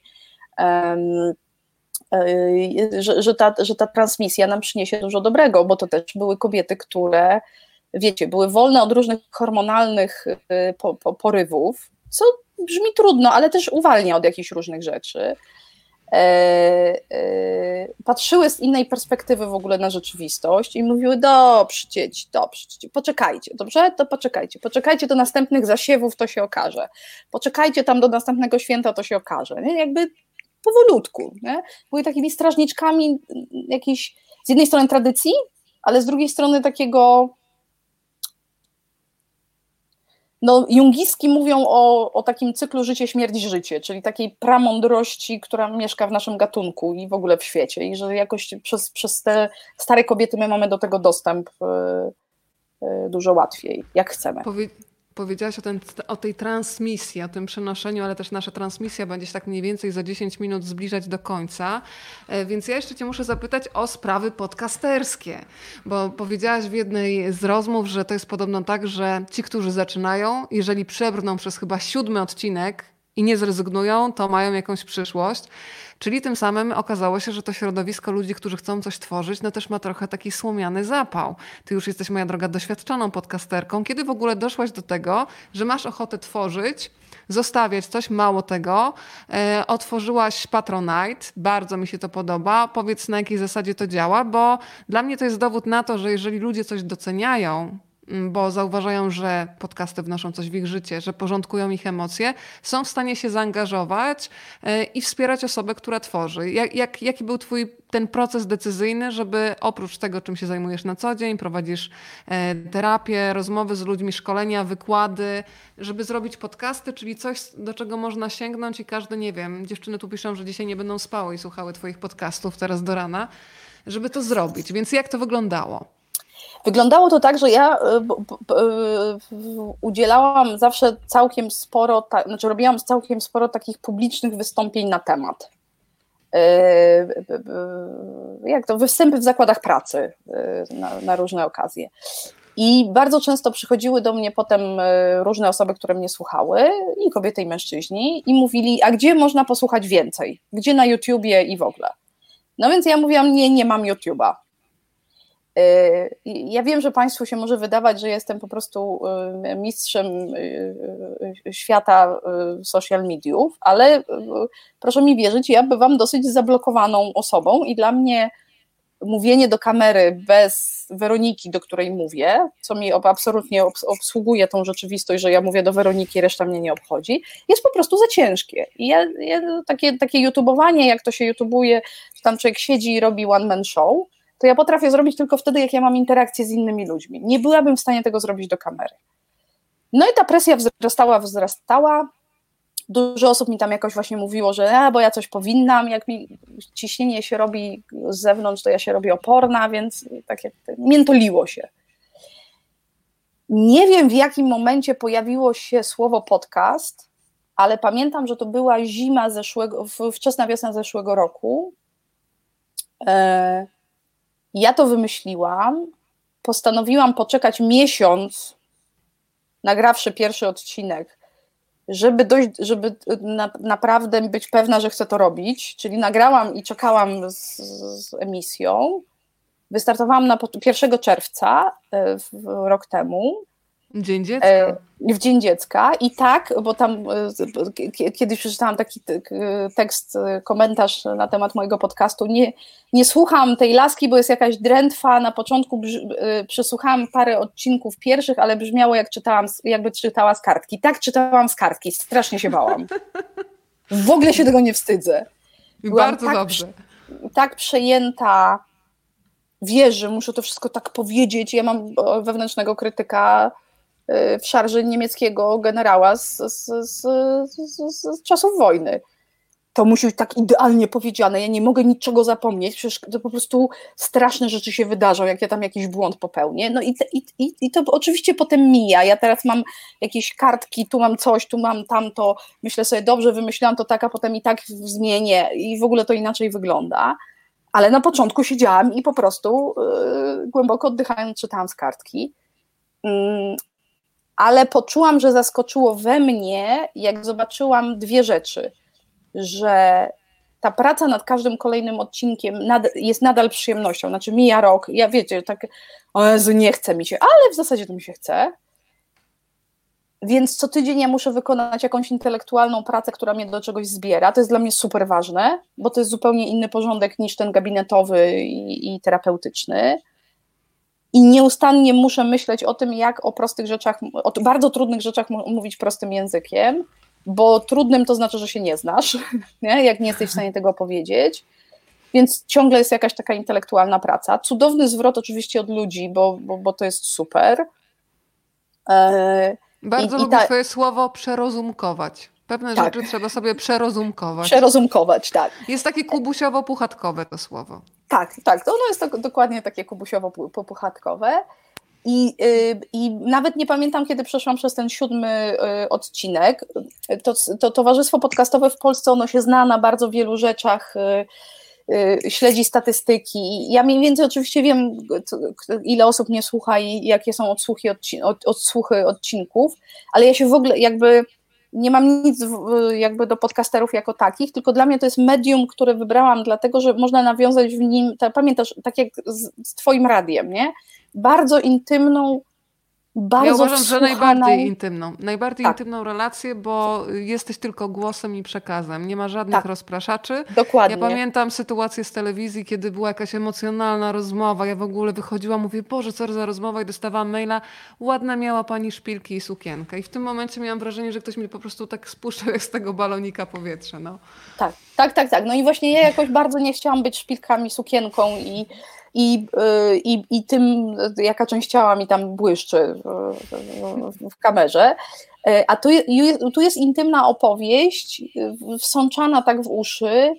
Ludzie mówią, że słuchają, budzą się z Niedźwiecką, idą spać z Niedźwiecką, że słuchają czasami po kilka razy rzeczy, jak to się przez nich przegryza, jakby żyje i jakby po to jest. Tak? To w ogóle taki jest cel ćwiczenia.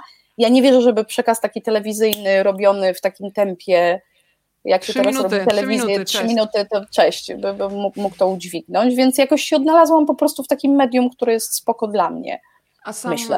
A sam Patronite, bo powiem Ci, że ja gdzieś przez chwilę się zastanawiałam, ale nie przeskoczyłam mentalnie, bo bałam się jakiegoś rodzaju zobowiązania, może to też jest jakaś blokada kolejna do ściągnięcia, ale myślę, że to jest bardzo czysty i fajny układ, chociaż przyznaję, że miałam z tym problem, żeby ruszyć się w Patronite'a, więc powiedz, kiedy stwierdziłaś, że tak, wchodzę, i jak to działa, jak Ty to odbierasz? Sugestie o tym, że powinien być jakiś opcjonalny zwrot monetarny za tą wiedzę, to już Justyna Kwiatkowska po tam którymś, nie wiem, to jest chyba 6 odcinek czy 7, powiedziała, czy to znaczy, że znowu rozdajesz wiedzę za darmo na kawie po odcinku? Ja powiedziałam...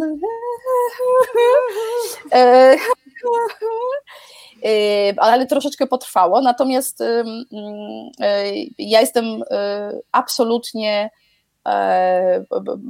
diehard fanką Wiedźmina.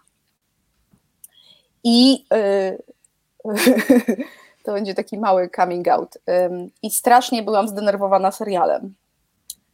To jest najdelikatniejsze słowo, jakiego mogę użyć. Gry kocham, książki znam prawie na pamięć. I jak pokazała się ta piosenka Toss a Coin to Your Witcher, ja miałam w sobie tyle złości na ten serial, tyle takiego poczucia, że mi coś zabrał z tej świętości po prostu tego mojego wewnętrznego mitu i opowieści, że postanowiłam się zemścić. I z tej zemsty powstał slogan Toss a coin to your witch. Mówię, świetny tekst na Patronite'a, robię go. I tak jakoś, wiesz, spotkały jakieś rzeczy, że tam już było gotowe, tutaj ten, takie odczucie frustracji z tym serialem, Toss a coin to your witch. Starałam się to tak jakoś poukładać, żeby te progi też jakby, żeby się można było w tym odnaleźć i... No i powiem szczerze, że to robi dramatyczną różnicę dla mnie jako twórcy, no bo wiecie, ja tego wszystkiego nie nagrywam sama, nie produkuję sama, te śliczne zdjęcia. To też warto uświadamiać, że to są sesje zdjęciowe, jakby, to jest studio nagraniowe, praca montażysty, tak, to jest mnóstwo rzeczy, o której sobie ludzie nie zdają sprawy. No. I też czuję, żeby było jasne, że Studio Plac, chłopaki, którzy produkują mój podcast, naprawdę mnie bardzo uczciwie traktują i bardzo są tacy, jakby wkładają siebie, nawet mam poczucie w to, jak wyceniają swoją pracę, żebym ja mogła to jakoś sprawniej robić, no ale no, oni też potrzebują płacić swoje rachunki.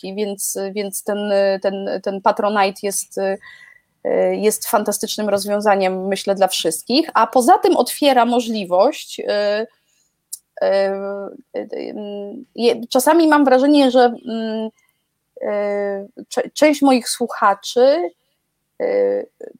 czuje się tak w bardzo dobrym znaczeniu związana ze mną tymi wpłatami na Patronite, I powstają między nami takie komunikacje, bo ja im dziękuję za to, że wpłacają, więc powstają między nami takie komunikacje, które są bardzo żywe i wcale nie tylko o głaskaniu się po główkach i po zachwytach, tylko czy można by coś tam, a właśnie, a może tu, a może tamto.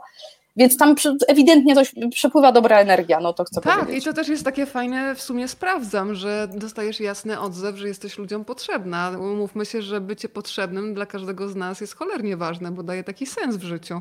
Powiedziałaś to już na finał pytanie. Powiedziałaś o serialu, który cię wkurzył, to teraz powiedz o serialu, który cię ostatnio uradował. Ja chwalę tutaj niebiosa za serial Afterlife, skończyłam właśnie drugą serię. Kocham naprawdę ten serial, trafia do mnie w 100% i w końcu nawet się wzruszyłam, bo tak od kilku dni miałam już gdzieś takie emocje, chciałam się popłakać, a kanaliki jakieś łzowe nie chciały pracować i w końcu mnie ten serial otworzył. Dla mnie fantastyczna opowieść o tych wszystkich maskach, które nosimy i które czasami tak fajnie się zrzuca.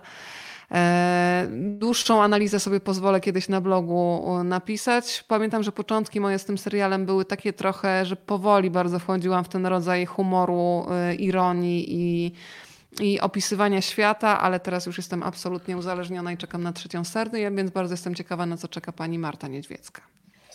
Afterlife mnie bardzo poruszył i też uważam, co jest rzadkie, że jest niezwykle uczciwym materiałem psychologicznym.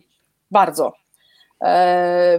Dwójki jeszcze nie oglądałam, bo obiecałam mojej drugiej połowie, że tylko razem. On jest absolutnym fanem tej serii. Wyłamałam, nie byłam w stanie poczekać tutaj, więc składam samokrytykę. Miało być razem, ale stwierdziłam, że ja nie mogę tyle czekać, aż człowiek wróci z pracy. No.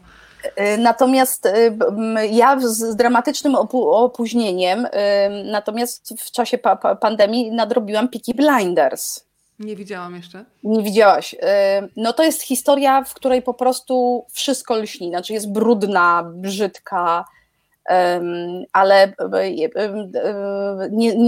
charaktery ma tak zarysowane i historia jest tak opowiedziana, że naprawdę je to się jak najlepsze amerykańskie kino z lat 70. Takie prawie Scorsese stary.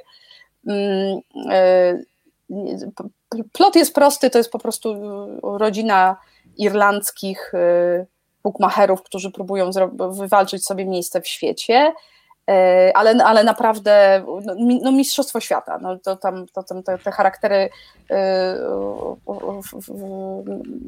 nie mogę powiedzieć, że można się zakochać, bo to jest dosyć ciężkie, ale jesteś urzeczona tą żywiołowością i autentycznością tego, więc jakoś mnie to mocno pochłonęło. Ja w ogóle nie jestem bardzo serialowa, ja się muszę naprawdę jakoś tak poczuć, jak ktoś mi powiedział o Afterlife'ie, to też tak chodziłam, wokół tego chodziłam, potem jak już usiadłam, to jest mistrzostwo świata, naprawdę. Więc tak, ja nie wiem, czy widziałaś na moim Instagramie, na który was oczywiście zapraszam, ja dostałam ostatnio dzieła zebrane Junga od ludzi, od kobiet, z którymi pracuję. Mhm. Przyszła taka wielka paczka. Wiecie, to jest dużo czytania. Więc nie wiem, czy będę dobrym recenzentem seriali, ale na pewno będę bardzo dobrym recenzentem książek Junga przez najbliższe 1,5 roku. Pani Jolanta, nie dosłyszała? Peaky Blinders. Afterlife, tak. I Afterlife. Marta, powiedziałaś o tym jedzeniu, to ciebie też można jeść łyżkami po prostu. Słuchaj, dobiłyśmy do 2 godzin z różnymi niespodziankami, które nam się dzisiaj pojawiały po drodze, ale w sumie twoje podcasty też mówią o tym, że życie nie jest idealne. Afterlife też mówi o tym, że życie nie jest idealne, więc... Będę sobie tak tłumaczyć, bo wiesz, moje ego trochę znowu będzie cierpiało, no miała być super transmisja i się urwała i teraz się zastanawiam, czy ona się cała zapisze, czy w kawałkach, czy będzie można do tego wrócić, czy nie. Najwyżej możemy uznać, że to jest ten moment, kto był, kto przegapił, ten może złapia, może nie, zaraz to się okaże, jak zamkniemy tutaj nasz kramik. Ja ci życzę dobrej nocy i zastanawiam się, czy znowu do mnie przyjdziesz w nocy tym razem, we śnie, wiesz? Kto wie, zobaczymy jaki symbol przyniosę, bo to jest interesujące. Była stara choinka. Była stara choinka. Ja uważam, że te przerwy są ciekawe, na pewno coś wnoszą, może ludzie mogli odpocząć dzięki temu, z tej naszej, odetchnąć od tej naszej żywiołowości. Bardzo Wam dziękuję za cierpliwość i oczywiście Tobie za zaproszenie i jakbyś się nudziła czasem, to zawsze mogę wpaść i poplotkować, nie tylko tutaj do programu, ale w ogóle. I bardzo Was zachęcam do rozsądnego, przytomnego dbania o siebie w tych czasach i do widzenia, że takie nieidealne życie też jest piękne i jest w nim mnóstwo dobra i jakieś mieliśmy dzisiaj próbkę tego, że jak dobrze może być ludziom, jak nawet się online spotkają. Dokładnie. Jeżeli Państwo chcą, żeby ten stosunek był przedłużony, no to można teraz zajrzeć na podcasty Marty o zmierzchu i naprawdę tego słuchania jest masa. Ja już prawie jestem w całości dosłuchana, ale jeszcze chyba 3 czy 4 odcinki mi zostały, więc tak sobie porcjuję, żeby starczyło na dłużej. Marta Niedźwiecka była razem z nami. Ściskam, wysyłam moc i także moc wysyłam do wszystkich, którzy są po drugiej stronie. Śpijcie dobrze. Pa! Dobrej nocy. Dziękuję bardzo. Pa! Dzięki.